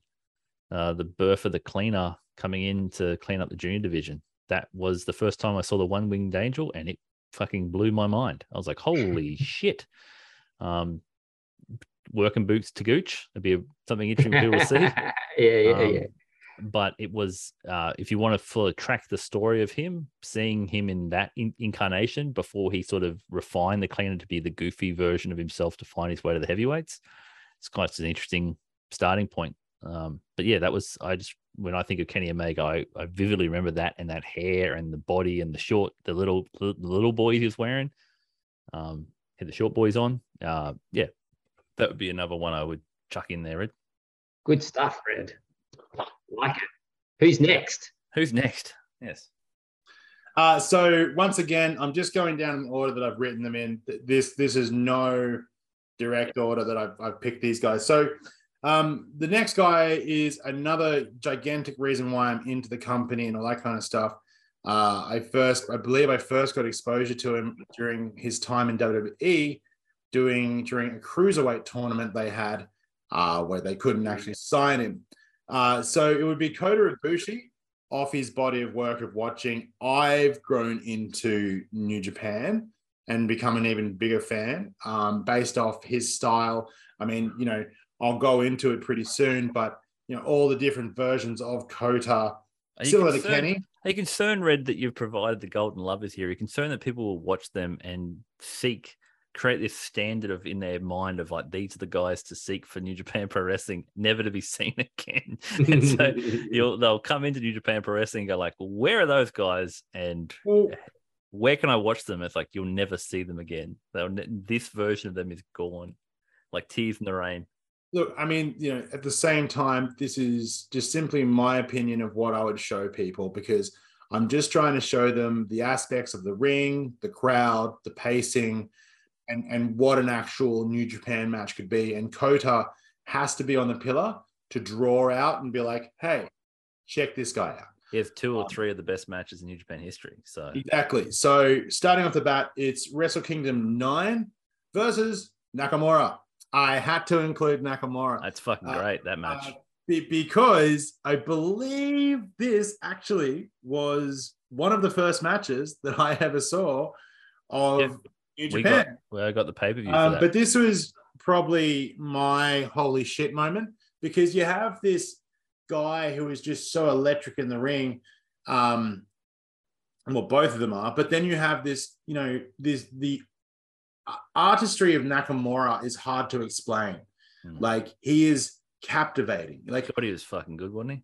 he was, and I mean, like this, but from the start of him walking out, you know, you you're watching him, like everything he does in the ring, you're watching him slowly, and then Cody comes out, and you know, the style of the match they're having, it's hard, it's kicking, it's you know, really, really dangerous move after dangerous I move. would, I would love to see new fans' reaction to Kota Ibushi comes out like this lovable chipmunk, like Yeah. happy baby Yeah. face, yeah, and then starts to proceed to beat the ever loving shit out of someone and gets increasingly violent and sadistic. It's like here comes like the fucking Patrick Bateman of New Japan. like this is like American Psychos just turned up. Like Yeah. So yeah, so that match, like I said, if you haven't ever seen that match, go and check it out. It's Yes, an absolute banger. Just Yeah. it's in New Japan right there. Uh, but it's a match that I could easily put on. Yeah. And just once again, someone's like, hey, show me a New Japan match. I, I've never seen it before. I'd like to know what this is about. I'll put this on. Uh, so moving on to the second match that I would show off Kota Ibushi's to get someone into New Japan to understand would be the G1 Climax, the uh, day 28. Uh, it's versus Kenny Omega. Yep. And it's basically a story within a match that people who don't watch New Japan would probably really see, but the two of them tell that story in the match. And so you become slowly invested in the two of them as the match goes on. It starts off traditionally feeling out process, but once the pace starts, it is non-stop. But it's a different filling out process, right? because they know each other they know each other exactly. intimately. That's, that's why it's also, I believe, the first time I've said feeling out process. Yeah, oh, they felt each other. Yeah, you want to talk about two men making love in the ring. Oh, it, it Yeah. nearly got close. That was the Buddha. They sold out Budokan. Yeah. So yeah. So on- once again, that match, haven't seen it. Go and check it out. I'm not going to go into full details of it because I that's not what I'm trying to do here. I'm trying to introduce matches for people to go and check out. That's what I'm trying to do. Uh, so then you've got the the third one is one of it's the birth of Cunt Kota. Uh, it is the G1 Climax 29 final. It's the birth of the term cunt code. I don't know if the birth sorry, sorry, sorry. he was born that way, but Yeah, so that's that's basically the match where it's like uh, Jay is really antagonizing Kota the whole time. oh, the leg, the leg The match. leg, yeah, the leg, the yeah, okay, yeah, yeah, the the the chair. yeah, yeah, yeah, and that's where basically you know Cunt Kota comes out, his face changes, and that's when the crowd first sort of reacts to him changing his face. Such a simple, nuanced moment, but the same thing. If you show someone who has no idea about any of this stuff, that stuff, they will understand. This guy should not be fucked with straight away. Mm. And plus, they get introduced to an absolutely brilliant heel in Jay. Such a you know, Jay was like really peak heel at that stage, you know. Yeah, and, would, and Mm. that was it was, and that would lead to their series. You know, Yeah, exactly. So once again, just G G1 is a reoccurring thing all the time when I'm trying to show someone wrestling, because particularly New Japan, because Yeah. smaller size venues, you really understand it's a tournament. There is always intensity to the matches, pressure, got to win. yeah, time Uh, limits creates a yeah. simple convention. Can I can I offer a suggestion? May yeah. Oh, please, yes, yes. Open suggestions, please, yes. Uh, maybe my my maybe the best G1 final ever, in my opinion. Uh, Kota v Tana. Yep, That yep. Montana wins. the that is that match when we see the opposite of cunt Kota, we see scared Kota, Yeah, where he's confronted. That to me, that's like a masterclass in what New Japan can be because they are two baby faces and they are two beloved baby faces engaging in a pro wrestling contest, which is so rare in other contests. It's such an interesting space. Mm, Um, great point. it's and it's just a it just that match was something else. I, I remember we watched that at your place where I was like, I need to have a bath after it.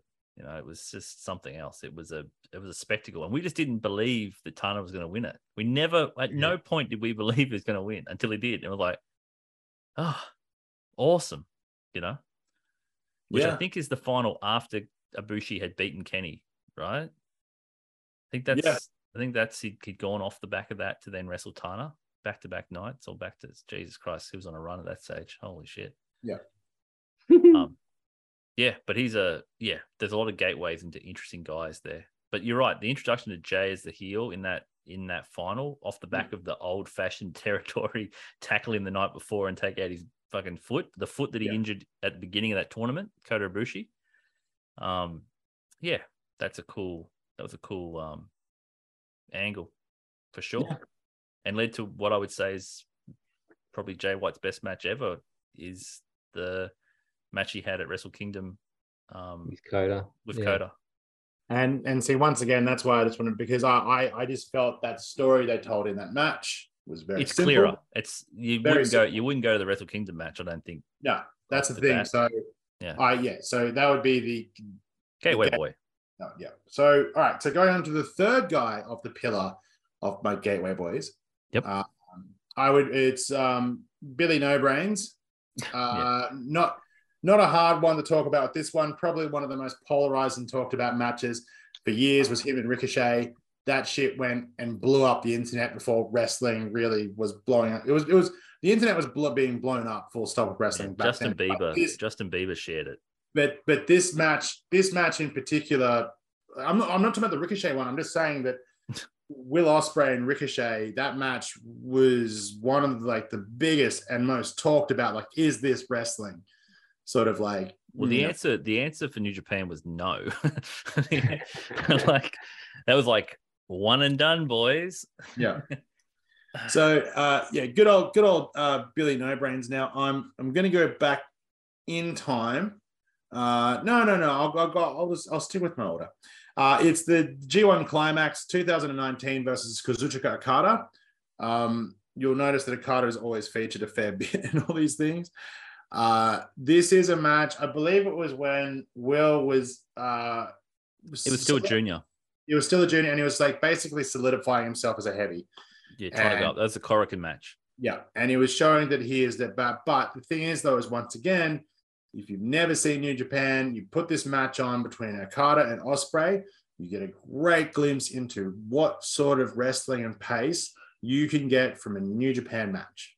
Yeah, yeah. And a simple story: little brother, big brother. Yep, all that Um, kind of stuff. So Yeah, and Yeah. uh, variations of pace. That match goes from slow to fast in a heartbeat.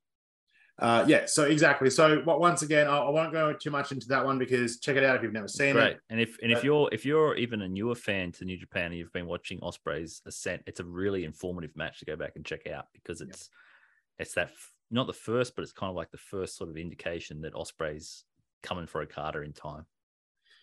Now, the next match I ummed and ahed about a lot. But the main reason why I ummed and ahed Uh-oh. We've got a of cancel guy coming in here.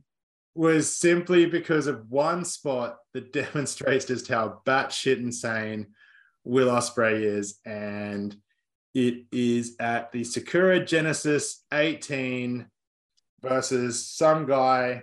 Redacted. And- Risky strategy, Cotton. Let's see if it pays Uh, yeah. Uh, we'll just edit that out. I only have two on Will Ospreay. Um, so then, then finally, it's uh, Just call him wrestling. the Birdman, Red, when you're talking about who he's wrestling. Just wrestling the Birdman. okay, the Birdman. He's taking on that guy who played for the Miami Heat. Wrestle Kingdom 14 uh, versus Hiromu. Now, this would probably be one of the first matches I would try and show someone who is trying to get into New Japan. Hiromu, Will Ospreay.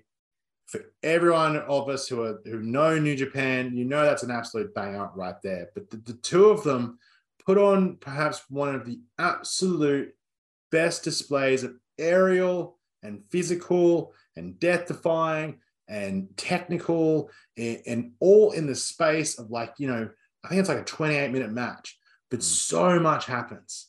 So much happens in this one match that it is so intense to watch. Like anyone, once again, this is where I'm coming from.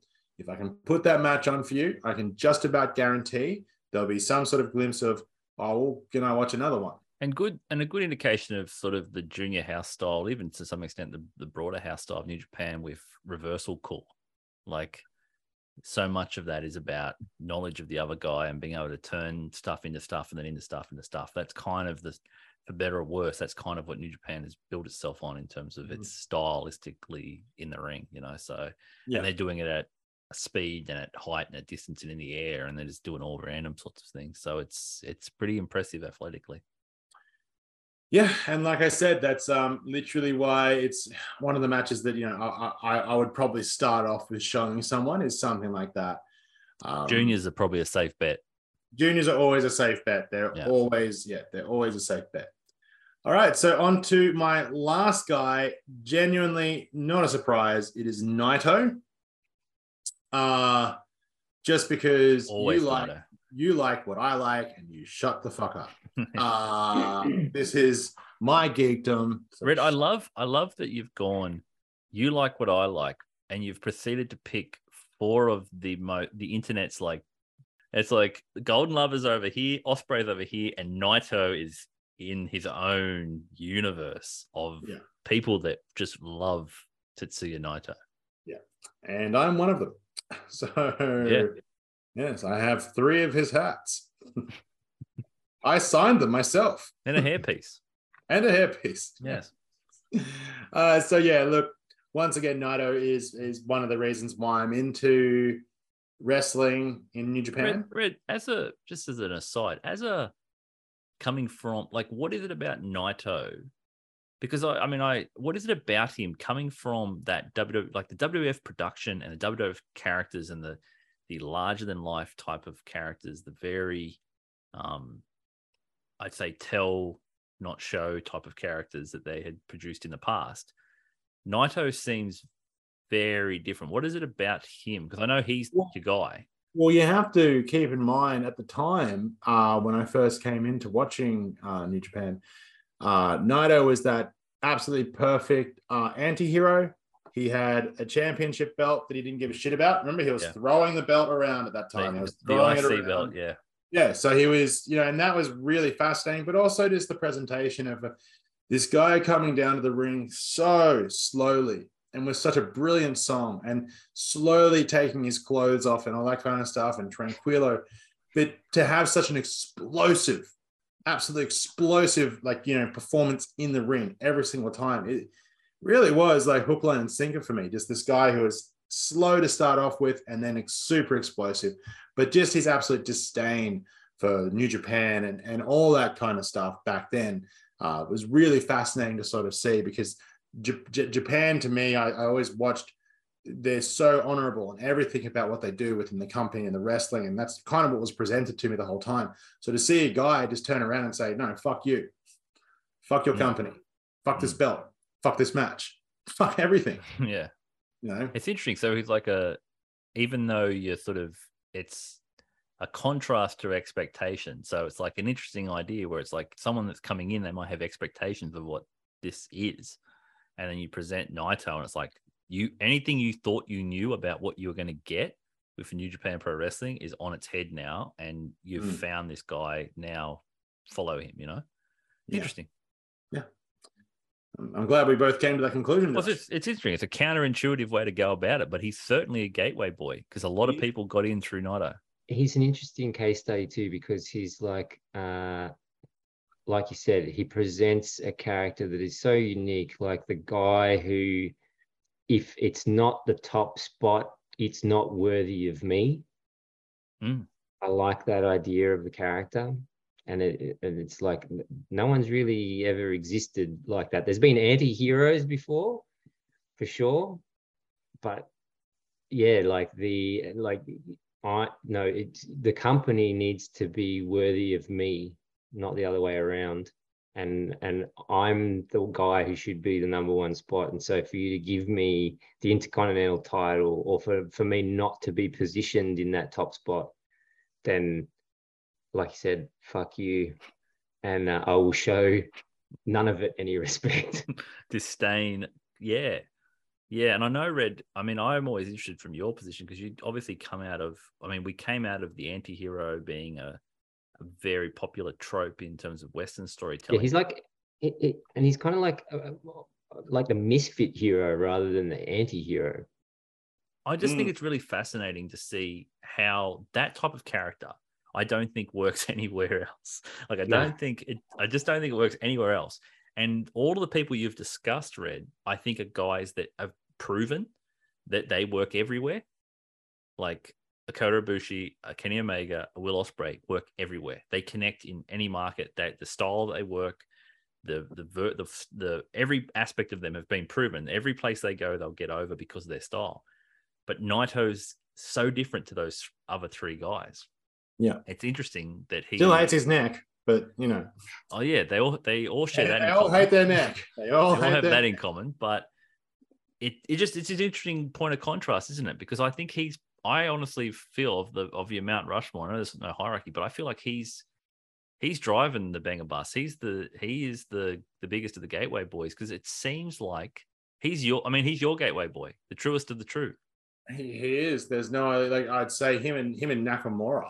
Really, like him and Nakamura were the two that got me heavily, you know, fixated. And then I think Kenny then was the one that was really pushing me even further into Yeah. the, the hole of love. but all through Naito. it's all through Naito, exactly. Mm. It's all through Naito. Like like Naito was the first bit of merch I bought. Yeah, exactly. So he's your he's your boy. So that's what I find fascinating because he's the contrast to all of the other guys. And um, but I do agree with you. I think he's a guy that you put on and people. No, no, but but keep in mind this isn't my captivated. this isn't my list of my favorite New Japan guys. This is my list of people that I would present and show people matches of that I can say you can go and pick out a Kenny Omega match yeah, yeah, and you'll be into it. You can go and pick up uh, a Kota, Will Ospreay, and Naito match. exactly right. I get that. That's what I'm saying. He's the only guy of that list. He's like one of these things, is not like the other. Yeah, Yeah. because I can tell you right now, the other three guys, Meltzer fucking loves.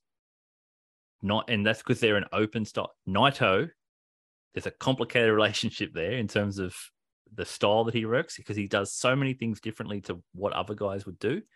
But I agree with you. I think he, I think he belongs as a gateway boy. It's just, Mm. I find it interesting that he just sits there, and if you're going to show guys matches, and even when you reference all the other guys' matches, Naito is almost a common thread through all of them as well. Mm. It's just it seems like he's such an important figure in the Western expansion of New Japan, and it doesn't seem to make sense relative to the type of wrestlers that Western fans engage with. Well, I mean, as we said before with Meltzer, Dave has no friends, so uh, you know that's why that's why I think of him. Don't, don't shit on Meltzer. Uncle Dave. Yep. So the, the match is red. The matches. That's what I do. I'm the match guy. Yes, the matchbook himself. It's uh, so yeah. So um, well, that's why I'm a redhead because in Australia we have a brand of matches called the Redheads. So Yeah, there's, there's a there's a meme incoming. yeah, uh, feel free. Anyway, uh, so and also feel free to check out these three matches. So you've got number one, um, not number one, not not particularly in order, but it's Wrestle Kingdom 14, Night Two versus Okada. This is uh, Naito reaching. This is now this one I really lamented over. I really, really, really, really lamented over because for someone who has watched Naito and Okada Mm. for so long, we all know the story of Naito always losing, always losing. So I thought, could someone who has never seen New Japan before, doesn't know the style, could they actually watch this match and you know get yes? And that answer is yes. That's why I put it first right there, straight away, um, because Naito wins. it's good. On to my second match. Not always wins. match. Uh, so no, no. Once again, it's Wrestle Kingdom, electric, crowds into it. You, you know, straight away, you're going Oh, to. maybe the maybe the greatest atmosphere that's ever existed for a pro wrestling show at the end. Like they, that went nuts. It's their Rock and Austin. So it was it was insane. yeah, so that's. I mean, once again, I could put that match on, and I know that by the end of the match, you know, you're either going to be really into it and super into it, or you're just not a fan at all. Great So- example of the crowd telling you something is important's coming happening, and you're just trying to Yeah. figure out well, why do they care so much. Yes, exactly. That's exactly it. Uh, so once again, check out that match if you've never seen it. Okay. So once again, going into number two, time to hit the second rope. Uh, G1 Climax 28 against Kenny Omega. I remember this match being crazy. Like I remember the crowd was so into it. Like it basically the match just is so fast paced and so batshit insane, but Kenny and Naito's styles mixed perfectly. There's also there's also um the false botches in that match as well. Once again, it's this is not me going through the match bit by bit and all that kind of stuff. This is just me. If I was to show someone a New Japan match, I have to keep reiterating this. I'm not going to go through the matches. I'm just simply saying, I'm just saying this is what I would show. Watch the match. This is just a match that you could have popcorn, grab yourself a six pack, sit back, enjoy. Uh, and then finally, it is Wrestle Kingdom 15 Night One versus Kota. Uh, this is when Naito has, uh, I think it's, oh, I've got to, sorry, my, my revisionist history is terrible right now. Um, it's That's double dome. yeah, yeah, double dome. Yes, double dome. So yeah, this is the one where they're wrestling for both belts. Basically, this is double belt Naito. Um, Yeah, First and- night of that. yeah, and so this is straight away once again, absolutely masterclass of what New Japan wrestling is like. Uh, you know, I can I can see you boys thinking right now. If you haven't seen it for a while, go and check this match out. I actually watched it last week, and it's literally why I started this entire list, and which is why it is the last match that I'm going to recommend. So simple as that one. You don't need to know much about it, other than the fact that these two put on an absolute display of what New Japan Wrestling is. The crowd, once again, electric. Everything about the match is just flawless. And it just is an absolute balls to the wall. So yeah, sit back, popcorn, six pack. Sweet. Good list, Red. Hmm. Very. It'd be interesting. It'd be interesting to see if people. I'd be interested to see what people, listeners, perhaps were their gateway boys. Yeah, and, and that's and that's the other reason why I did it too. Is I'd love the people out there who are listening, whether you're you're in your car going to work, whether you're in your bathtub, um, whether, whether you're just about to have dinner, whether you're about to go to bed, whether you're having a happy lunch, uh, whether you're like me at the gym, uh, whether you're on a stroll at the beach walking the dog, uh, wherever you like to listen to your your, your podcast in your ears. Uh, you know, l- let us know via however you reach Josh on Twitter. Uh, what were your gateway boys? Yeah, be interesting. Be interesting to know because uh, it's different for everyone, but I think there'd be some crossover for sure. Yeah. So yeah, that's my they're my gateway boys for the banger bus. Nice. It's a Love it. solid. Tune, tune in next week when I give you the reverse of it. The I'll show you these guys to turn you off New Japan. okay. Um, we're about to get weird. It's just who wants to do what weird shit first. no, I think maybe you you go. Okay. Okay. I'll try to be uh I'll try to keep this brief because I want to sort of open up the discussion part of it. I don't necessarily want to go on some big rant. Um, but this is gonna just so we know, just so we're prepared, this is gonna go a little bit left of field to come back to make sense. That's all. It will make sense. It'll tie it all in together, and it'll it'll make a lot of sense. I'm just interested. I had an idea of what I was going to talk about based on a thing that I had watched, and then I thought about it, and I've changed what I actually think the big implication is. And it'll tie back to what you were talking about before, Red, when we were before recording in regards to other companies. So this week I've been, uh, I don't know how many people out there uh, you know, New Japan hasn't been on. So I'm like, I'm looking for stuff to watch, you know, looking for movies or whatever.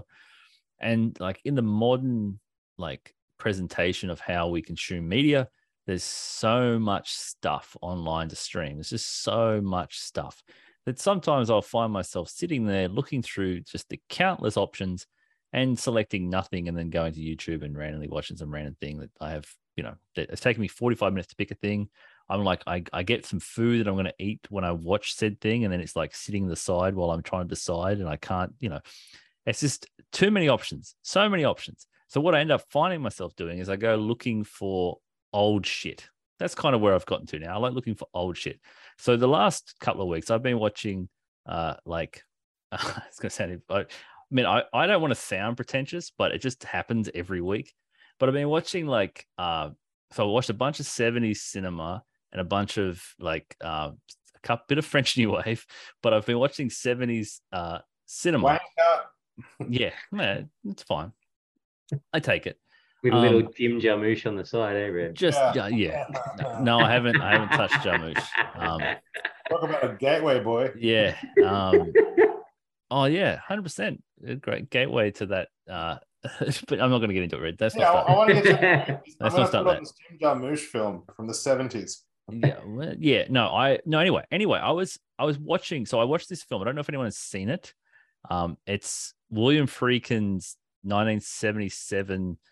I would say American classic. Uh, it's a movie called Sorcerer, Yeah, love it. and it's about. Um, I mean, it's really hard to describe what it's about, but basically, it's about a four guys have to move a shit ton of uh, explosives across a like a jungle in some unnamed Latin American country um, in order to make some money to try to save themselves, right? And it's a story about fate. It's this interesting idea about these four different characters that somehow find their way to this same place through different variations. They're all from around the world. One's like a Palestinian bomber, one's like a an assassin, one's a driver for a uh, a mob, and, and the other guy's a failed French businessman, and they all find their way to this one place. And the first hour is just them you know, engaging the the style they used to do back in the day. Very almost like a documentary style, very like fly on the wall, very naturalistic. It's it's it's I really highly recommend. it. It's really good and but slow. But then once it gets to the ending and the last once it, an hour in and you start going on the journey with them, it it's just some of the most captivating stuff you'll see, like high drama, really tense. It's incredibly tense. It's got that feel of like a Safdie Brothers movie now. Like it's super tense. It's like heightens, heightens, heightens. And it's all shot practically. So it's crazy. Roy Scheider's in it. I guess that's probably one of the few people people know.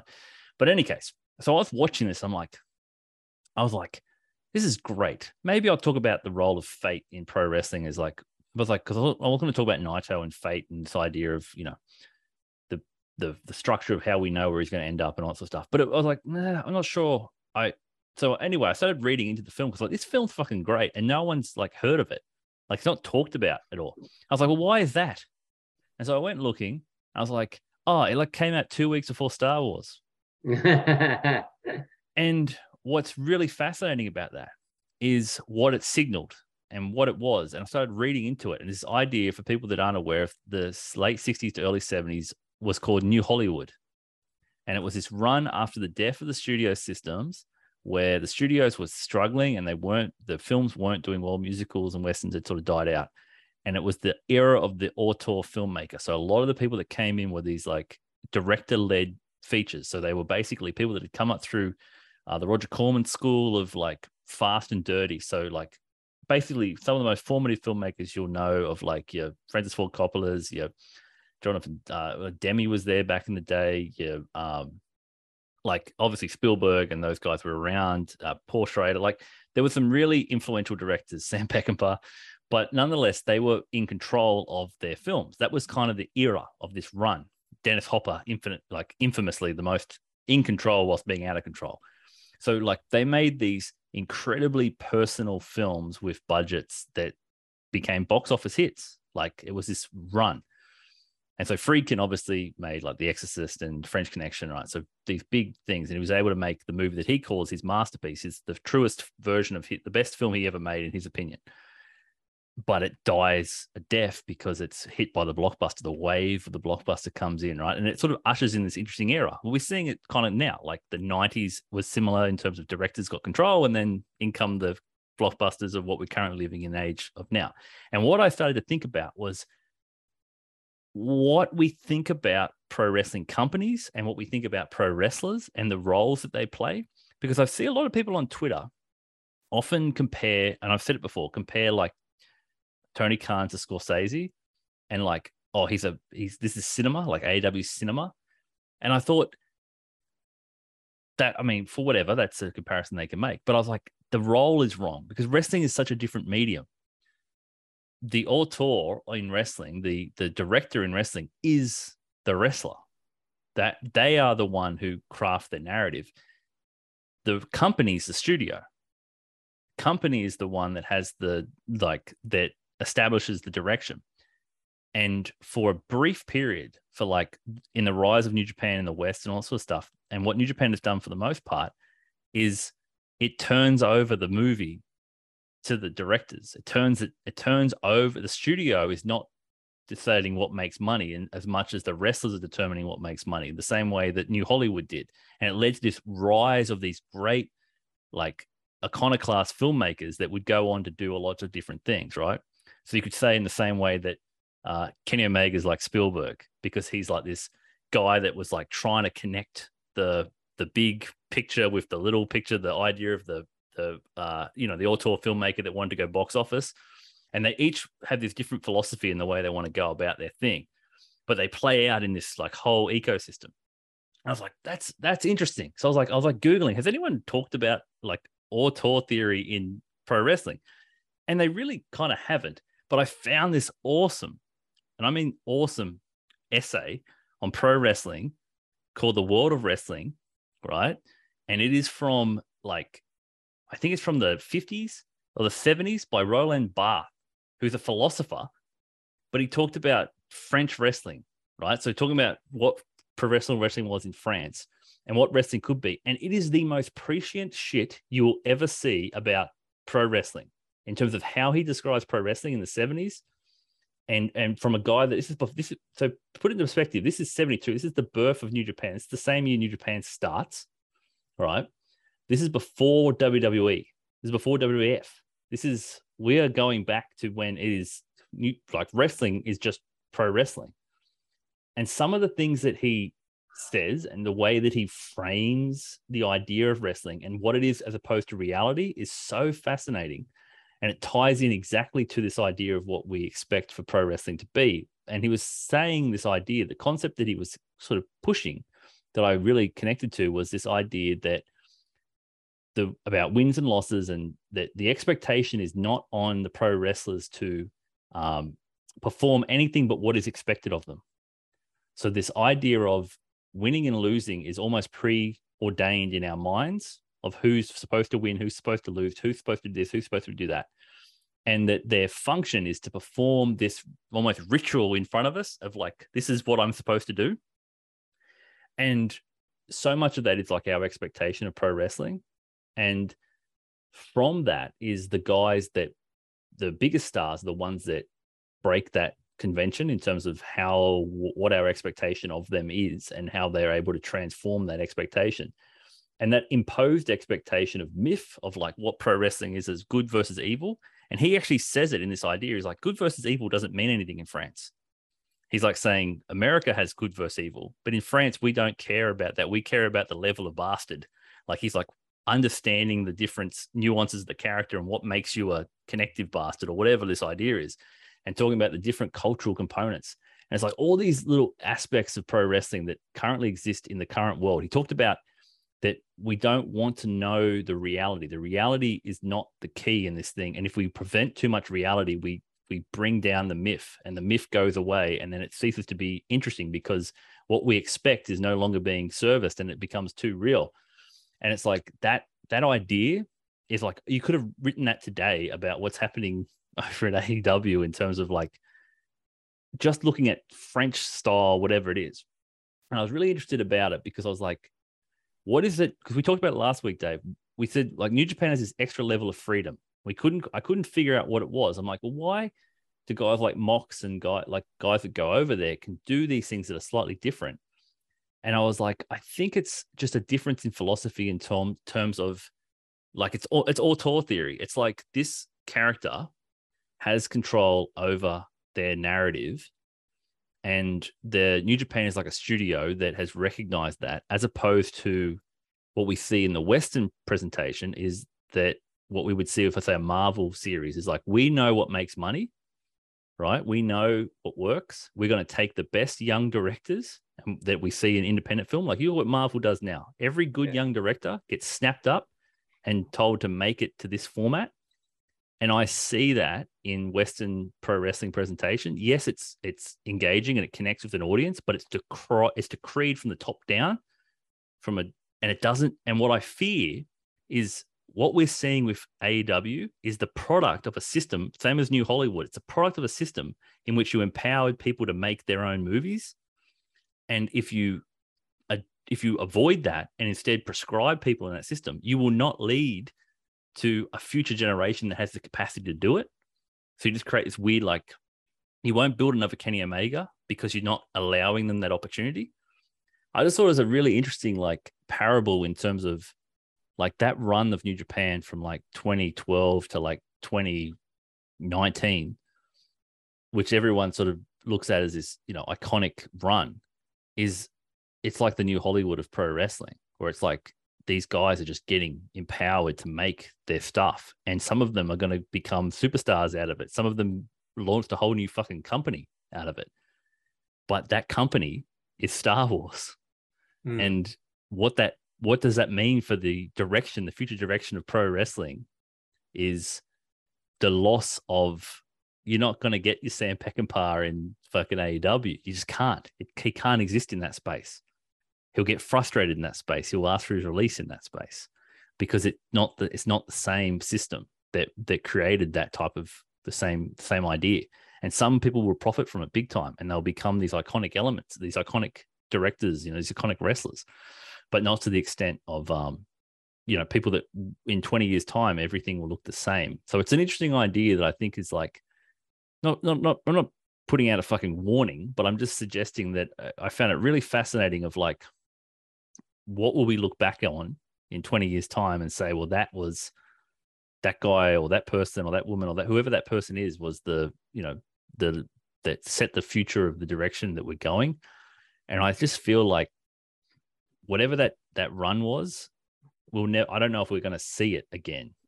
So Not where in- does it, where does that place New Japan now then? it's interesting. It's interesting. That's a good question.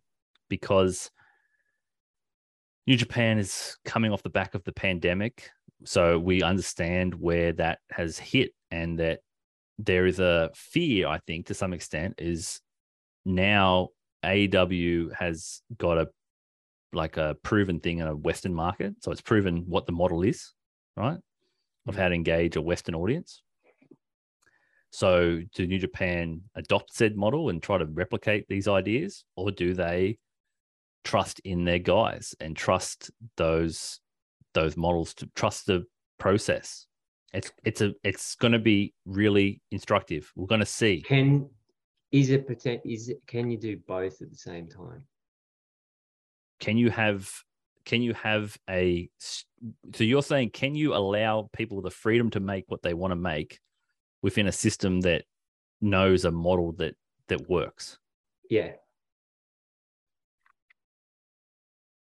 I don't know i think it depends on who you got in there Okay. So this kind of like weirdly ties into what I was kind of going to talk about. perfect another analogy that would probably be easier than my fucking french new wave new hollywood analogy Wow. okay or not or Before not you go too far. Can I just point out before you go on, Dave? I like Marvel movies. Yeah i'm not saying i'm not Yeah, saying yeah, that yeah. you- people shouldn't like marvel films but i can tell you what now i'm getting tired of the same films Yeah. I don't think they're the same. but I mean the same presentation of it. it. You know what I'm saying? Like if I'm eating, if even if I like the the food, if I'm eating the same thing every time, at some point I question who if if all you've grown up knowing is the one thing, how will you create the next thing? Mm. Mm. Well, I'm seeing what you're saying. It's like New Japan is like the nuanced 70s movies that are beautiful and art history. Well, I don't look at it. I don't look at New Japan like a. I don't look at it like a. Per, like, like I don't look at it like that. I don't look at it like it's. It's a platform through which the people have the opportunity to present that. But New Japan, like anything, can change. It's just the position that they currently hold has in the past has allowed that. Like a Naito is. We just said before, Naito doesn't work anywhere else because he's not given the freedom to tell the story he wants to tell. He's just not given that freedom. And so you try to put Naito in another space. You say, let's make Naito commercial. You don't have to make Naito commercial. He is commercial. But if you say, well, this is the formula that it works and this is what we have to do, then you you you strip Naito of what he is. Naito is like Naito, for better or worse, he is his own type of guy and he has his own type of idea of what he believes works. And he's going to stick to that. Same way we hear about Tanahashi. Tanahashi knows what works for him and he'll do it. So we're out of that era then, the 2012, 2019 era. We've just kind of come through this pandemic sort of position where, you know, another dark ages of sorts. Yeah. So blossoming into something else. So is the question we're asking like it's it's not going to go back to what it was, but can it be as successful? Hmm. I mean, I don't know. I I mean, it's how much damage is done by the holding in place is a concern. It's always going to be a concern of like people being stuck in suspended animation, and because there's a every basic story has been every macro story has been almost put on hold whilst the characters themselves develop, and it's like you just you just think I think there's a couple of guys that have the potential to get it back to some level, but their movement has changed. Like New Japan's focus has changed. Like they've gone, they've certainly put a greater focus on their international market, right? That has been a big, that has been a big focus of theirs recently, and they've put guys up that are. But I think New Japan, I think this is the difference, right? And I think to some extent, what WWE has fostered is this idea the brand beats everything. The brand is above all things. Mm. And New Japan has relied upon their top guys. That's what I'm saying. They're different. That's why they got that new Hollywood feel because they rely on their directors to be the ones to to create the the magic that will ultimately draw. Whereas um, it's not a studio decree, so it depends on the guys they pick. It's really crucial that they pick the right guys. Yep. Okay. So something really interesting happened over the weekend, and it's a, I mean, it's a devia- deviation from talking about New Japan. Well, fucking, I've been talking about Hollywood cinema from the '70s, Dave. So the deviation is is there. Deviate away. But this really amazing thing, and you know, recently we talked about stories in sport, and you know, effectively, are they actually a thing or whatever? But and you know, you know, what what is new? If New Japan is sports presentation, it, are there stories in it or whatever? That was a question that was sort of posed a while ago, and you know, we kind of all vehemently agree that that's a load of shit. There's plenty of stories there, and Yeah. there's stories within sport all the time. This really amazing thing sort of happened on the weekend, and, and it was like a witnessing of uh, something that was uh, like rare, I think, in a life lifetime, and it comes across perhaps maybe once or twice, and uh, it, it, it happened in sport, and it happened in a sport that is somewhat unknown in a lot of regard. It's known through its association with MMA uh, and kind of the dawning of MMA and the UFC um, but it happened in no gi grappling, so in Brazilian Jiu Jitsu. They had the ADCC tournament this year. Uh, it's a tournament that happens every two years. It's been three because of the pandemic. Uh, and what happened was uh, there was one guy in the lead up to the ADCC, an American guy by the name of Gordon Ryan. He's 27 years old. Uh, and off the back of him, they've had the biggest event of all time in their history as far as viewership and interest and uh, production value and all this sort of stuff. And Gordon Ryan happened to have uh, a, record breaking un like ADC event that hasn't been done. Nothing like it has ever been done. He broke all these records. Effectively, he's now a three-time champion going up divisions. So from 88 to 99 to above 99. So going into the heavyweight division this and then so he uh the idea going in was that he would do the heavyweight division, go through, and it's a tournament, right? So they have a Mm. quarterfinal, semi-final, uh, and then the final, and then he would go on to have a super fight with the previous sort of guy seen as a goat, name is uh, named Andre Galvao. Gordon Ryan came in saying, "I'm going to wreck everyone in the heavyweight division, and then I'm going to uh, beat Andre Galvao, the guy everyone thinks is the best, and it's not going to be close. And much like Conor McGregor, you know, kind of manifest destiny, Gordon Ryan came in and he did exactly what he said he was going to do. The controversial thing about Gordon Ryan is that he's a, a Brazilians think he's disrespectful to the sport of jiu-jitsu. Um, he also isn't secretive about his techniques. In fact, he records them all and puts them online for you to subscribe to or to buy. Uh, he makes passive income that way. He does really well for himself. Uh, and he also happens to train under John Danaher, who's like was GSP's coach, super freak. Uh, interesting, interestingly, interestingly enough, in the final, he beat a former teammate who uh, split. They split the team, um, and his former teammate they met in the final, and he smoked him in the final as well.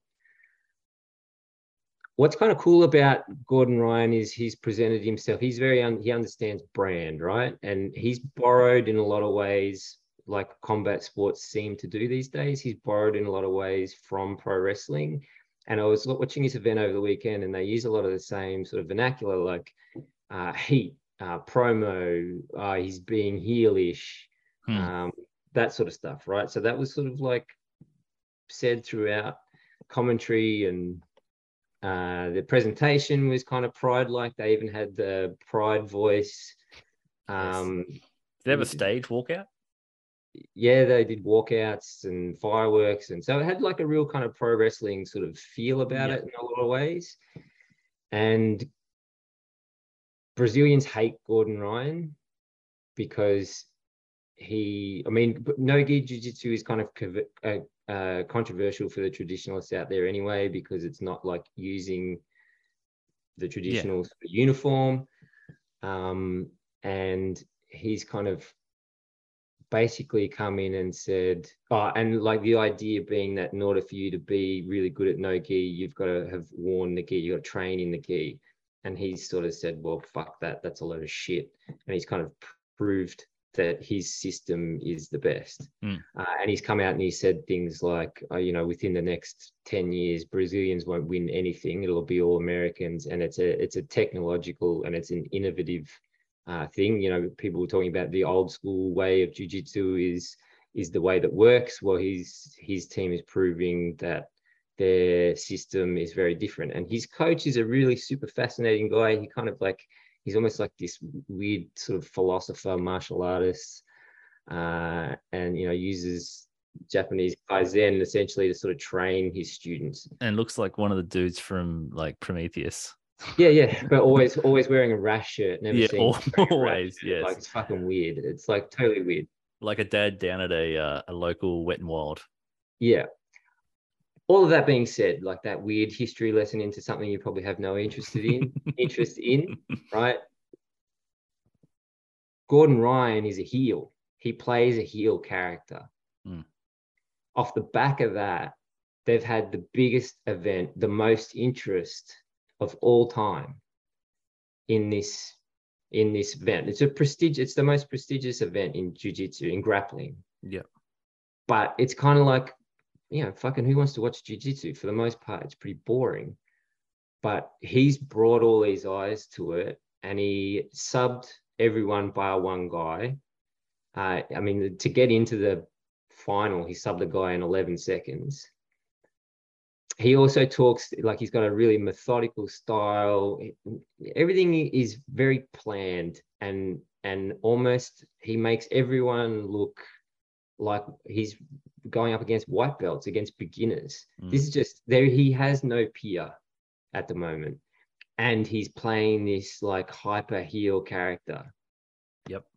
And like I said, as a result of that, it has brought this amazing sort of engagement and new fans to the sport who have heard, you know, he's been on Rogan and different things. So people who maybe had like a peripheral interest has sort of seen him talking and been like, who is this crazy guy uh, that everyone is talking about being the goat of a sport at 27? Mm. You know, not in, t- in his eyes, he's not reaching his prime for another 10 years. So the records that he could potentially set are, are insane. Effectively, like we're looking at a, a Michael Jordan, Muhammad Ali type character in this sport.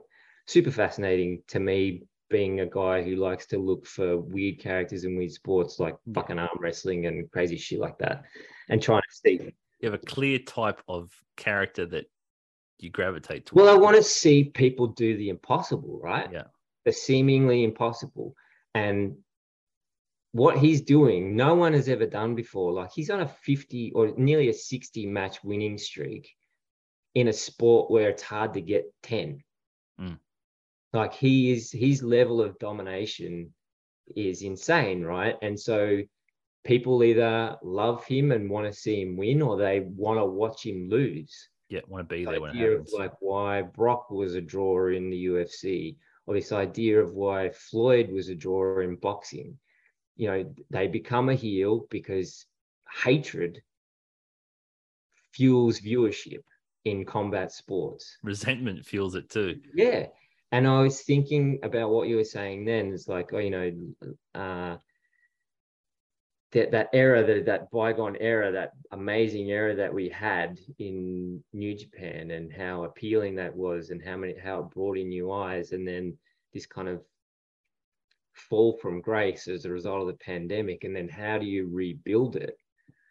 And now they're branching into an international audience that's already kind of um, accustomed to these types of heel characters and watching these sorts of heel characters. Hmm. Why not? And you know we're already seeing the you know the rise of the switchblade area, the the the rise of Jay. In the past, you know, Sammartino and all those sorts of guys, they're beloved baby faces who were on top for such a long period of time until a different era in the US comes along. You see guys like Flair, but in WWF, it was always like Hulk and like these kind of baby faces that pushed this company. And now it's like Roman Reigns has been a heel champ for how long has he been Couple champ of for? years, yeah. I don't know. So if you're wanting to appeal to an international market and still raise the product to another level, why not? And still do it from the home homegrown. Looking at Jay over the last few months, and we've talked about, oh, maybe this face turn needs to happen. Maybe this, maybe it's not the rise of Jay as a face. Maybe it's the rise of of like the Uber heel. New Japan gets an Uber heel, and he rise he brings everyone up on the chase because he becomes this kind of dominant champion The face of the company is a heel. the face of a company is a heel and everyone tunes in because they want to see they get love him or they want to see him get beat and who can beat him and who can knock him from the throne it's Hmm. just a concept that i thought a bit about over the weekend i'm like it's like watching this amazing sort of thing happen and it's all off the back of this guy presenting him presenting himself as a as just untouchable an arrogance to it that Mm. is like it's kind of it's in a lot of ways it's quite cringeworthy but it's when you compelling. back it up how fucking intriguing is it when you back it up this is such an interesting area too, Dave, because it's and it this is like we we're going. I don't know how this is connected. It's somehow it has connected the two talking points that have literally you couldn't get more polarized in terms of the beginning. where But- they've come from But this is the distinction that's interesting in pro wrestling because in any combat sport, and this was it, the interesting part. I was I was literally thinking as you were talking because as I was saying, Roland Barthes was talking about this idea in the difference between combat sports because he was comparing it to judo at the time because that was a frame of reference people could get, and he talked about how the the the feeling in a fight or in combat sports is obviously the finish can happen at any time, right? And that's kind of that unexpected element means that sometimes you'll get these um, dramatic things, and sometimes you won't, and that's the story is not so much about what's happening in in the match per se. It's about the the, the character moving through the, the the thing as a as a whole, and sometimes you'll get great stuff inside it. The interesting part is about what we talked about is the dynamic of that because that has to be i agree that could be a direction you go but it has to be so careful and considered because I'll, i'm going to read you a quote right? I'm going to read this random quote but it will make it will make sense i think when it all ties together.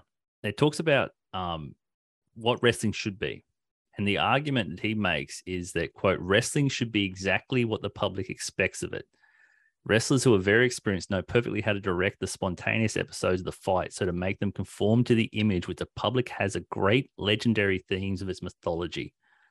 Right. So the idea being that wrestlers understand the form, they understand the intent, and they can craft to be what we expect it to be. So we have expectations in a match. We have expectations of heel, face. We have all these expectations. And wrestling has built its entire archetype on this idea of the babyface triumphs over the heel in the end. Because that's how people always forget about Jay, because he's so popular in the sense in, in the Western imagination that they always forget he always loses the big match because he's mm. the heel. That's the convention that we expect. And so he performs the function. Now, the key part they say about that is in a combat sport, you get knocked out, often you diminish in the public's eye. But because you're performing a function as expect as expected as the heel, you don't diminish because you're performing what you're expected to be. You're always you that's what the, the function is. So you don't you can lose a heap of time if you're a heel because that's what you're supposed to do. The dynamic here is I agree with you. That would be interesting. Let's say Jay becomes the modern auteur, right? He becomes the new version of I'm mate. He becomes he becomes Scorsese because he says, fuck this. I'm making Raging Bull an 80, right? Like we're going this direction, but I'm gonna make this thing and this this idea. What he has to be careful of is our expectation, because our expectation has to be that the face must triumph. If the face doesn't triumph, he's going beyond our expectation, outside of our expectation, and therefore he has the potential of being diminished because we he's not performing the function we expect. So the it would be fascinating how they do it. It would be, I think it'd be a nice. It might be the approach to go. Like I'm all for it. I think what I was trying to get at was I felt like that run of those seven years was at the top. You had the expected face and heel dynamics, but New Japan doesn't play in those areas the same way. They Mm. play in nuance and gray, and they play with Okada and um, they play with Okada and uh, Tanahashi. And Barthes made an interesting point too, and I liked the distinction between Western and what he called French approach to wrestling. He said Western wrestling is about politics. He said French wrestling is about ethics.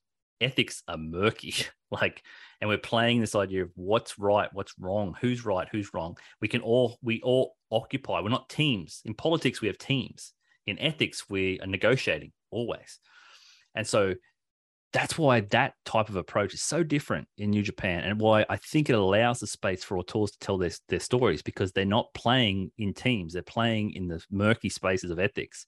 And so if you wanted to push Jay and you want to go that direction, I'm all for that. And, and there's no doubt the company has positioned him as a certain space. And we always think, why have we always said he's going to turn face? Because that's the prototypical expectation of the performance is that's where he will go. Yeah. And I'm not saying we need to subvert our expectations to make great uh, art, but I do think to some extent the best storytellers are the ones that tell their stories and whatever those are and whatever they are as an authentic expression is what they are. And I think Jay has of all the modern pro wrestlers, I think he's the best at that particular skill set. So if you want to make him a heel, if I if I was going to pick one guy to be able to do it, he might be the guy. I mean, also in the context of what happened on the weekend, Gordon Ryan ended up getting a whole heap of respect. All, the haters shut up and effectively gave in and said, "Yeah, that dude is the best." So now, now he rides that fine line of where, where he, I mean, he can play that space of of heel face if he likes. So is is the is the argument is the argument then to transcend the idea? Is that the concept? Like the idea of a heel and a face is is that the key for New Japan to get back to where it was? Because think about when New Japan was at its top, Bullet Club was doing its thing, but it was never the the overriding. It was Tanahashi Okada, Hmm. right? And then it was Okada Omega.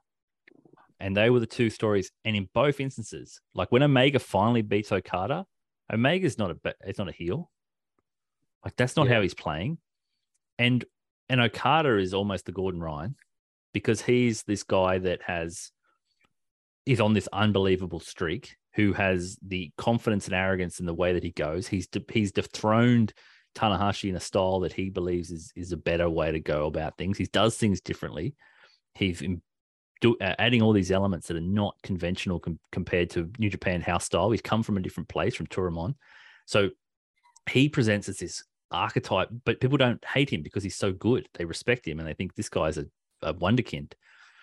And so he- on the back of him, New Japan grows, and him and Tana's rivalry then par, you know, parlays into uh, into Okada and Omega, and now into this void that was this these great sort of generational rival steps in Jay White, and the idea is okay, well, is he going to be the guy that takes it? I mean, is it? I mean, obviously now we've got Ospreay and we've got these things, but for me, if New Japan wants to get to where it was and where what it has the potential to be, you have to back the right storytellers. You have to back the Mhm. right guys, and because they're going to put certain like here's the thing: if they're the studio, they're gonna they're gonna green light a couple of guys they think are going to be good, and it, they're going to live and die by that decision.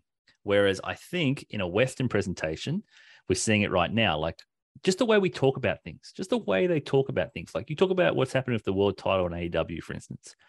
The way people talk about that thing is about what Tony Khan needs to do to make sure that the you know the title gets this. They're talking like macro. They're never talking about the wrestlers per se. Or put it on Mox or put it on Danielson. We do it, do it, Tony. The the facade of of of any kayfabe is just completely gone out of the storytelling. We're only really worried about casting decisions. You know, like Mhm, talking mhm. about this in the same way that we talk about uh, Marvel films. It's not it's not to diminish Marvel. It's just the way it's the dialogue we talk about.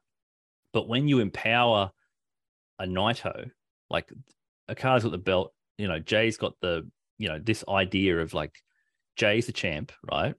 So Jay, when Jay dethrones Okada, that came as a shock, right? Because we all expected the the logical move was Okada's year. That was how it was going to go. And so they're backing Jay. And so the way you look at it, the way I always look at it is the people they pick are the people they're backing to frame the way the narrative is told as a collective, the way we perceive the entire fucking studio, the way we perceive the entire company is based entirely on a few selections, a few decisions. You know, how we perceive the rise of New Japan is Tanahashi Okada. If they get that wrong, they're fucked because they're backing the auteurs, they're backing the guys to do it. And in and you're seeing it in AEW is the idea is like who they're going to back. They've got to do, they've got to fix that model. But I think their their long-term vision over there is not to be in a situation where they're reliant on a single storyteller. They want Mm. to be the studio model. They want to be that. We produce stories the way we tell them. That's how we want to do it. And I was trying to figure it. I couldn't get the nuance of it last week. I couldn't put my finger on it. But it wasn't until watching that and thinking about even what you're talking about there is the only way Gordon Ryan exists is if Gordon Ryan has control over Gordon Ryan. Like, and the only, and it's the same thing in pro wrestling is they can say to Jay, yeah, you're the guy, but it comes down to how you're going to be the guy.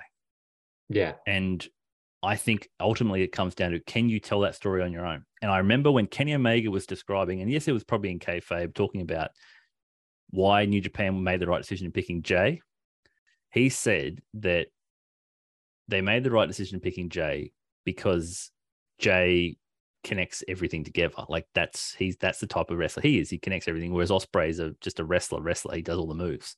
Mm. And Jay's smart. That's how he said Jay's really smart.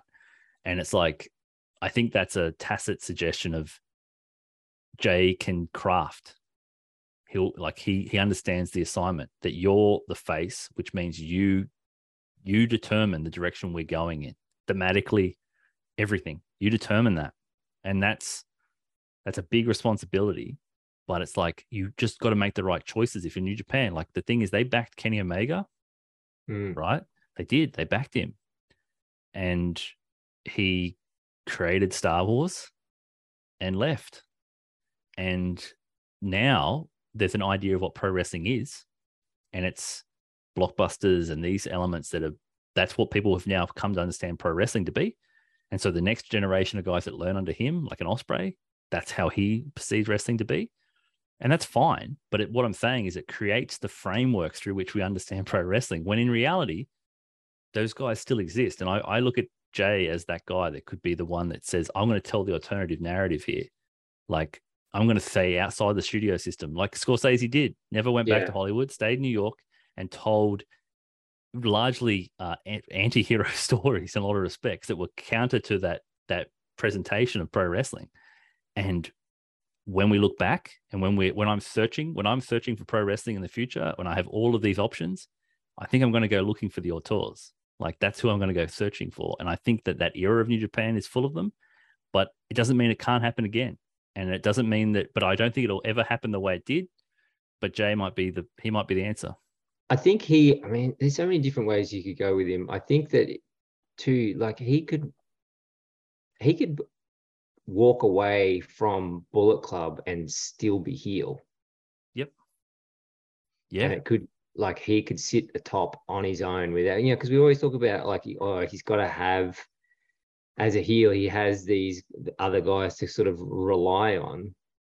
I'm like, I like the, I, um, I like this idea because they need heels, right? And I, They but I like yeah. this idea of a dominant heel champion that needs no one else, maybe just Gedo. Hmm. And you and you know what you know what the thing about that is too, Dave. And I'm not against it. This is good conspiracy booking, and it's completely like like, I don't know where the fuck we're going, but the idea, if you do that, I'm with you because Jay's young. But you know what you do? If you make that decision, you're also picking the young baby face that may not even come in that's going to be the dethroner. You're figuring out who is the guy that in five years' time is the one that finally gets him. And that kind of, that's when New Japan's at its best. I think they made the decision with they made the decision early with Okada versus Tana, and they and it took like people it took Okada years to get him, but he got him. Yeah. And then look, I mean, you could you, you could almost re you could retell the story of Okada and of, of Okada and Gedo with Gedo and Jay. Yeah. Like Gedo could leave Jay for who he perceives to be the next, Young, and that's what ultimately that's what ultimately would turn Jay. and then Finally. that could turn Jay face. It's really interesting in the era that we're facing right now, the reality era. I just think it's something there's something to it. It's crafted in the image. Like this is the thing. Like what's happening in AEW where everyone knows what's happening is crafted in the image of the guys that created it. The meta wrestlers. Where everything was about inside and behind the thing. Like that was how they told their stories. Like they added not just what you saw on the screen, but how you experienced it past behind the screen. That's like being the elite behind the scenes. That was their whole storytelling motif. That was their structure. That's how they con- their conventions. And look what it's created, right? That's the thing. And where will that lead? And I was just interested in that. I was thinking about that because Jay's the opposite of that. He is the he's one of the last and MJF's in that same category to some extent, but he's one of the last true stick to kayfabe.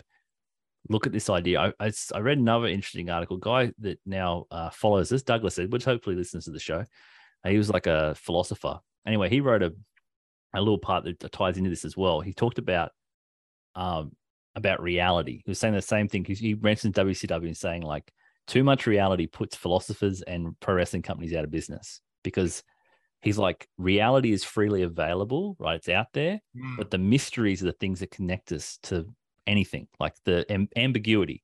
It has to be feel real but not be real. That's the benefit. And once we we remove that artifice, we cease to be able to accept anything that's presented to us because now we don't know where the lines are and in a bad way because we know what's real. And Jay's the opposite of that. He's always been the opposite of that. He doesn't want to let you in. And it's a challenge for some people because they're so used to this convention of what it is. So I think if you want to bust that, Dave, you want to bust that whole idea, then you need to short circuit it. And the best way to short circuit is to completely reconsider the convention that is the face heel uh, of your company, the face of the company, and say, well, we're going to go in with an antagonist. I'm not saying he has to be a heel. He just has to be an antagonist. He's just there to antagonize and to stir and to to lead others to try to get to him. And the protagonist will stand up and they will they'll be the ones that will, will challenge. But you look at his his persona. He calls his own shots. He's always done that. He always says, listen to what I say because what I say will happen. And he's almost always right. And when it doesn't, he can't compute. It's like, what the fuck? It's like it's it's like a shock to him. It's like it's it's completely foreign concept of like that didn't that's not supposed to happen. That wasn't supposed to be the case. But he always writes his wrongs. That's the idea. Mm. Like, oh, they didn't work, but I'm going to make sure it will next time, so I can feel affirmed in my belief. That type of storytelling is, I believe, is is he's like I'm saying, I think New Japan is the home of the auteurs, and I do think there are that those guys exist in AEW too. But what I think they're going to find resistance against is they're in a system now where they're not allowed to be the full version of that because there is a framework that they must adhere to, and it's just a difference in in New Japan. They give them the money, they give them the budget, and they they get out of the way. They give them the, the the story, the direction, the script. This is the rough idea. You go and you craft it however you want to tell that story. You craft it, you work together, you do that. And I think there's more structure in the other place. And so when Jay goes there, he doesn't feel quite like Jay White, right? When he's on AWTV, he doesn't feel quite like Jay White. He feels a little restrained. He feels a little constrained by, you feel like he has to perform to get to a certain outcome, right? So when he goes to the backstage, right, and it's a backstage press conference and everyone's expecting a certain way because this is the remember this is the type of construction that they have created. And yeah. he goes into that and says i do things this way because this is how i tell my stories and fuck all of your convention because i don't give a shit about it. I'm doing it my way. It scares the living daylights out of people because they don't know how to take it.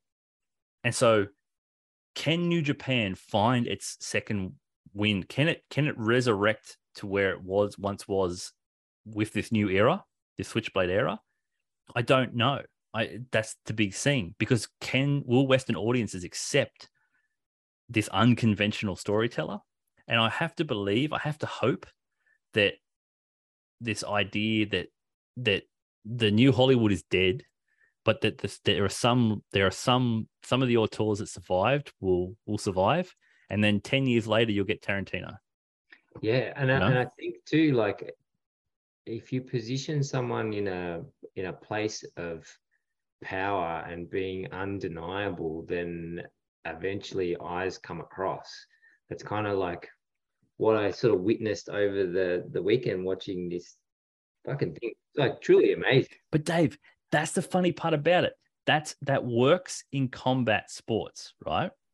Because it's that great challenge to beat that person that is the that is the the the, the mountain that people must climb. And seeing it in pro wrestling is such an interesting space because people know that someone will climb the mountain. Yeah. Whereas that's that's never a given in in combat sports. You could do you could be a floyd. Like no one's climbing the mountain right? But in pro wrestling there's an expectation that they will do it boxing's nearly as worked as fucking yeah. Let's be honest. Uh, yeah, at this point, yeah, yeah. But I just think it's about how do you craft that story because if you get it wrong, I'm saying if you get it wrong, you you you basically left holding the bag because you've presented someone that's unbeatable and people cease to care because as I said, there's an expectation that someone will do it. And New Japan has played in these areas before, Naito being the perfect example, when Naito, everyone believed Naito should have won. He didn't, right? And everyone still will argue he shouldn't have done or whatever. But New Japan stuck solid with their belief in that character and the way the character should tell that long term story. And it was unconventional and it and it defied and the reason I think people were so upset is because it defied what our expectations were. And he was a face. So because he failed in that context, it it has the possible impact of the same way a combat sport has the possible impact of a face losing in that context, that they are diminished and the heel is strengthened. And Okada is sort of, oh, man, no one's beaten Okada. Like that was the mentality. Mm. Oh, like, no one's beaten Okada. But if you're, but if the difference between Okada and Jay is Okada never, other than being a little slightly arrogant, he never was an antagonist in that sense. He was just undeniable. He was just the the mountain to climb. Jay can be the antagonist that's the mountain. Like he can be the one that's like constantly spurring people and and and driving it in. If he could do that, if he could do that, New Japan could enter a new era that's different to the old era. But as I said, it could be like the 90s cinema, where it's yeah. it's inspired by that era, it's driven by directors, and ultimately it leads to a completely different convention in storytelling where it's aware of what exists, that meta awareness, but it doesn't look back and try to be um it doesn't look back and try to be like deconstructive. It looks to make homages and say, like Tarantino is a perfect example. I'm going to remake everything in the in my the way I want to do it. And Jay could be that guy. I'm going to remake Okada, only this time I'm going to be Jay White this way. Like there's something interesting in that. Like that would make sense. It would be great that the pandemic was the 80s of movies. That'd be nice if it just stayed to like three years. Yeah, if just three years, that'd be great. condensed, Uh, yeah. that'd be that'd be awesome. Um, so I do think there's something to that. The undeniable heel, the face of the company being a heel, bringing in the new golden age of of pro wrestling could be could be interesting. Good God, how the fuck did that tie together? I have no idea. I have no idea. Well done.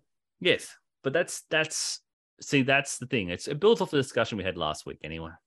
Yeah, I mean, it all just come for me. It just came down to like witnessing something in a in a sport and thinking, look, there's fucking parallels between this written, you know, this written thing and this Well, unwritten thing. Exactly, because people that say that sports don't have stories have never watched a sport. Yeah, exactly. what? Yeah, Narrative is what connects us to sport.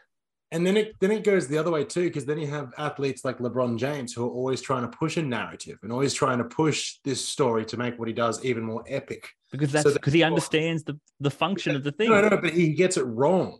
So when you have a guy like who Dave's talking about, he gets it right, as opposed to LeBron who gets it so wrong. Oh, You know oh, what I geez, you mean? gotta, you got to bring those people in. Speaking of Jay White, is, I'm not trying to anti-LeBron. I'm But the myth, it's myth making, Red. I know what you're saying, Red. it's Yeah, myth he's- making. He's Yeah. trying to, to to to drive down this this this idea of the he's up against all the odds and all that kind of stuff and blah blah blah blah blah. blah.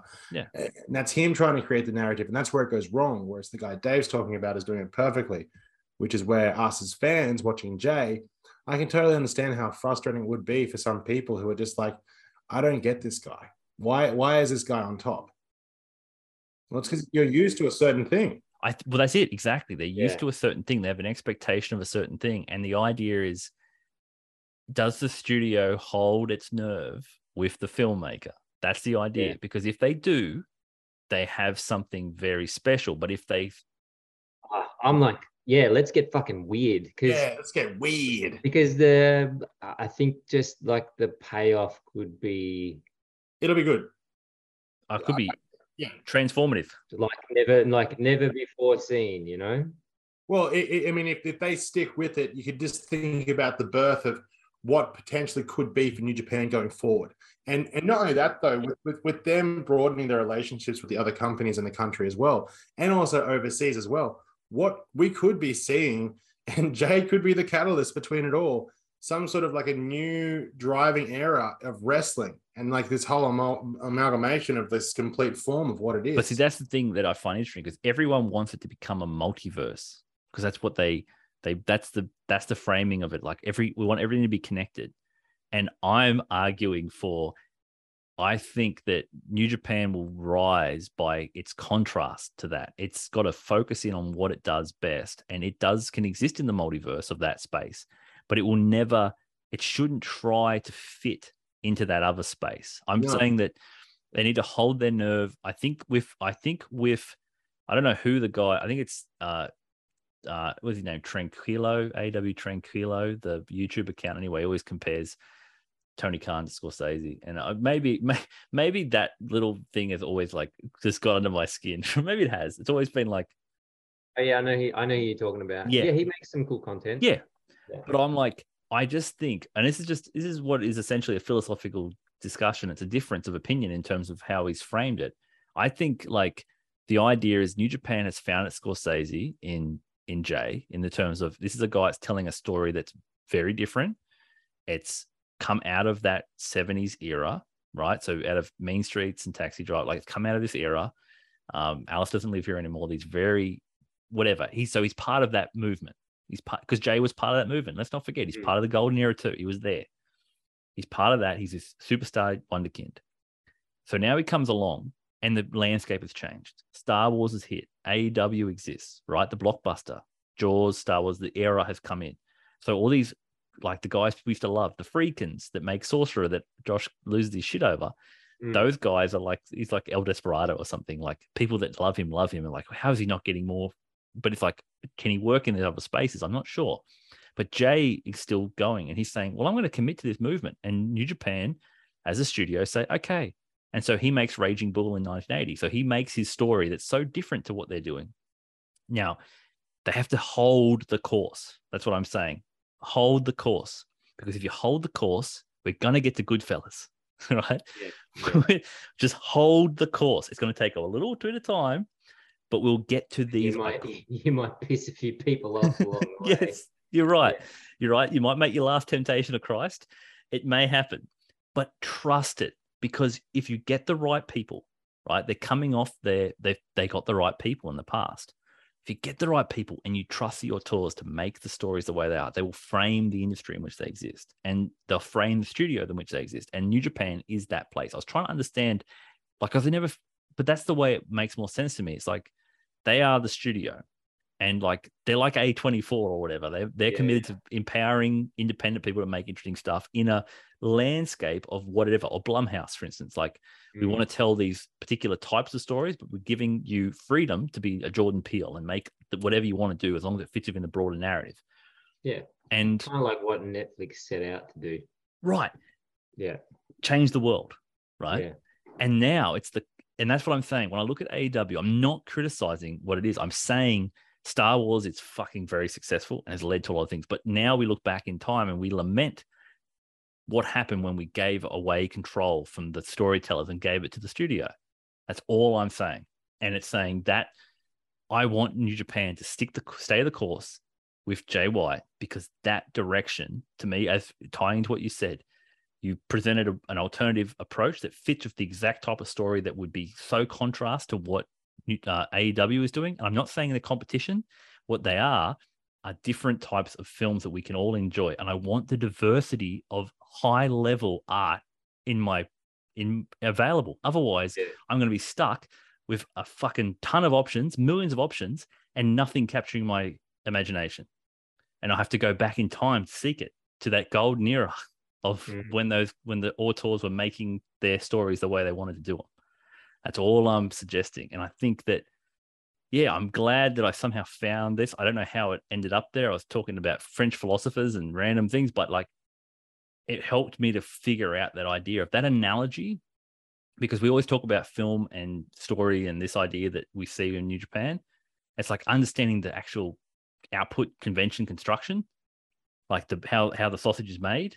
It's like now I understand the the distinction. I feel like that's a little distinction is that they is that they're ultimately allowing empowering guys, but not everyone, just the top guys, the guys that they think that that could do that, you know. And when they were going good, they had like eight guys that were Mm. doing making their own things. Like no one makes movies like Zack Sabre Jr., right? No one tells stories like Zack Sabre Jr. does. He does his own thing. Like, and what would he look like on in that space? It's it looks foreign. It just looks foreign. It's like, oh, And you think about the guys who are big stars in other promotions and they get taken to the Hollywood and then they get repackaged in what Hollywood wants them to be. yeah, Mm. exactly. I mean, we're- exactly.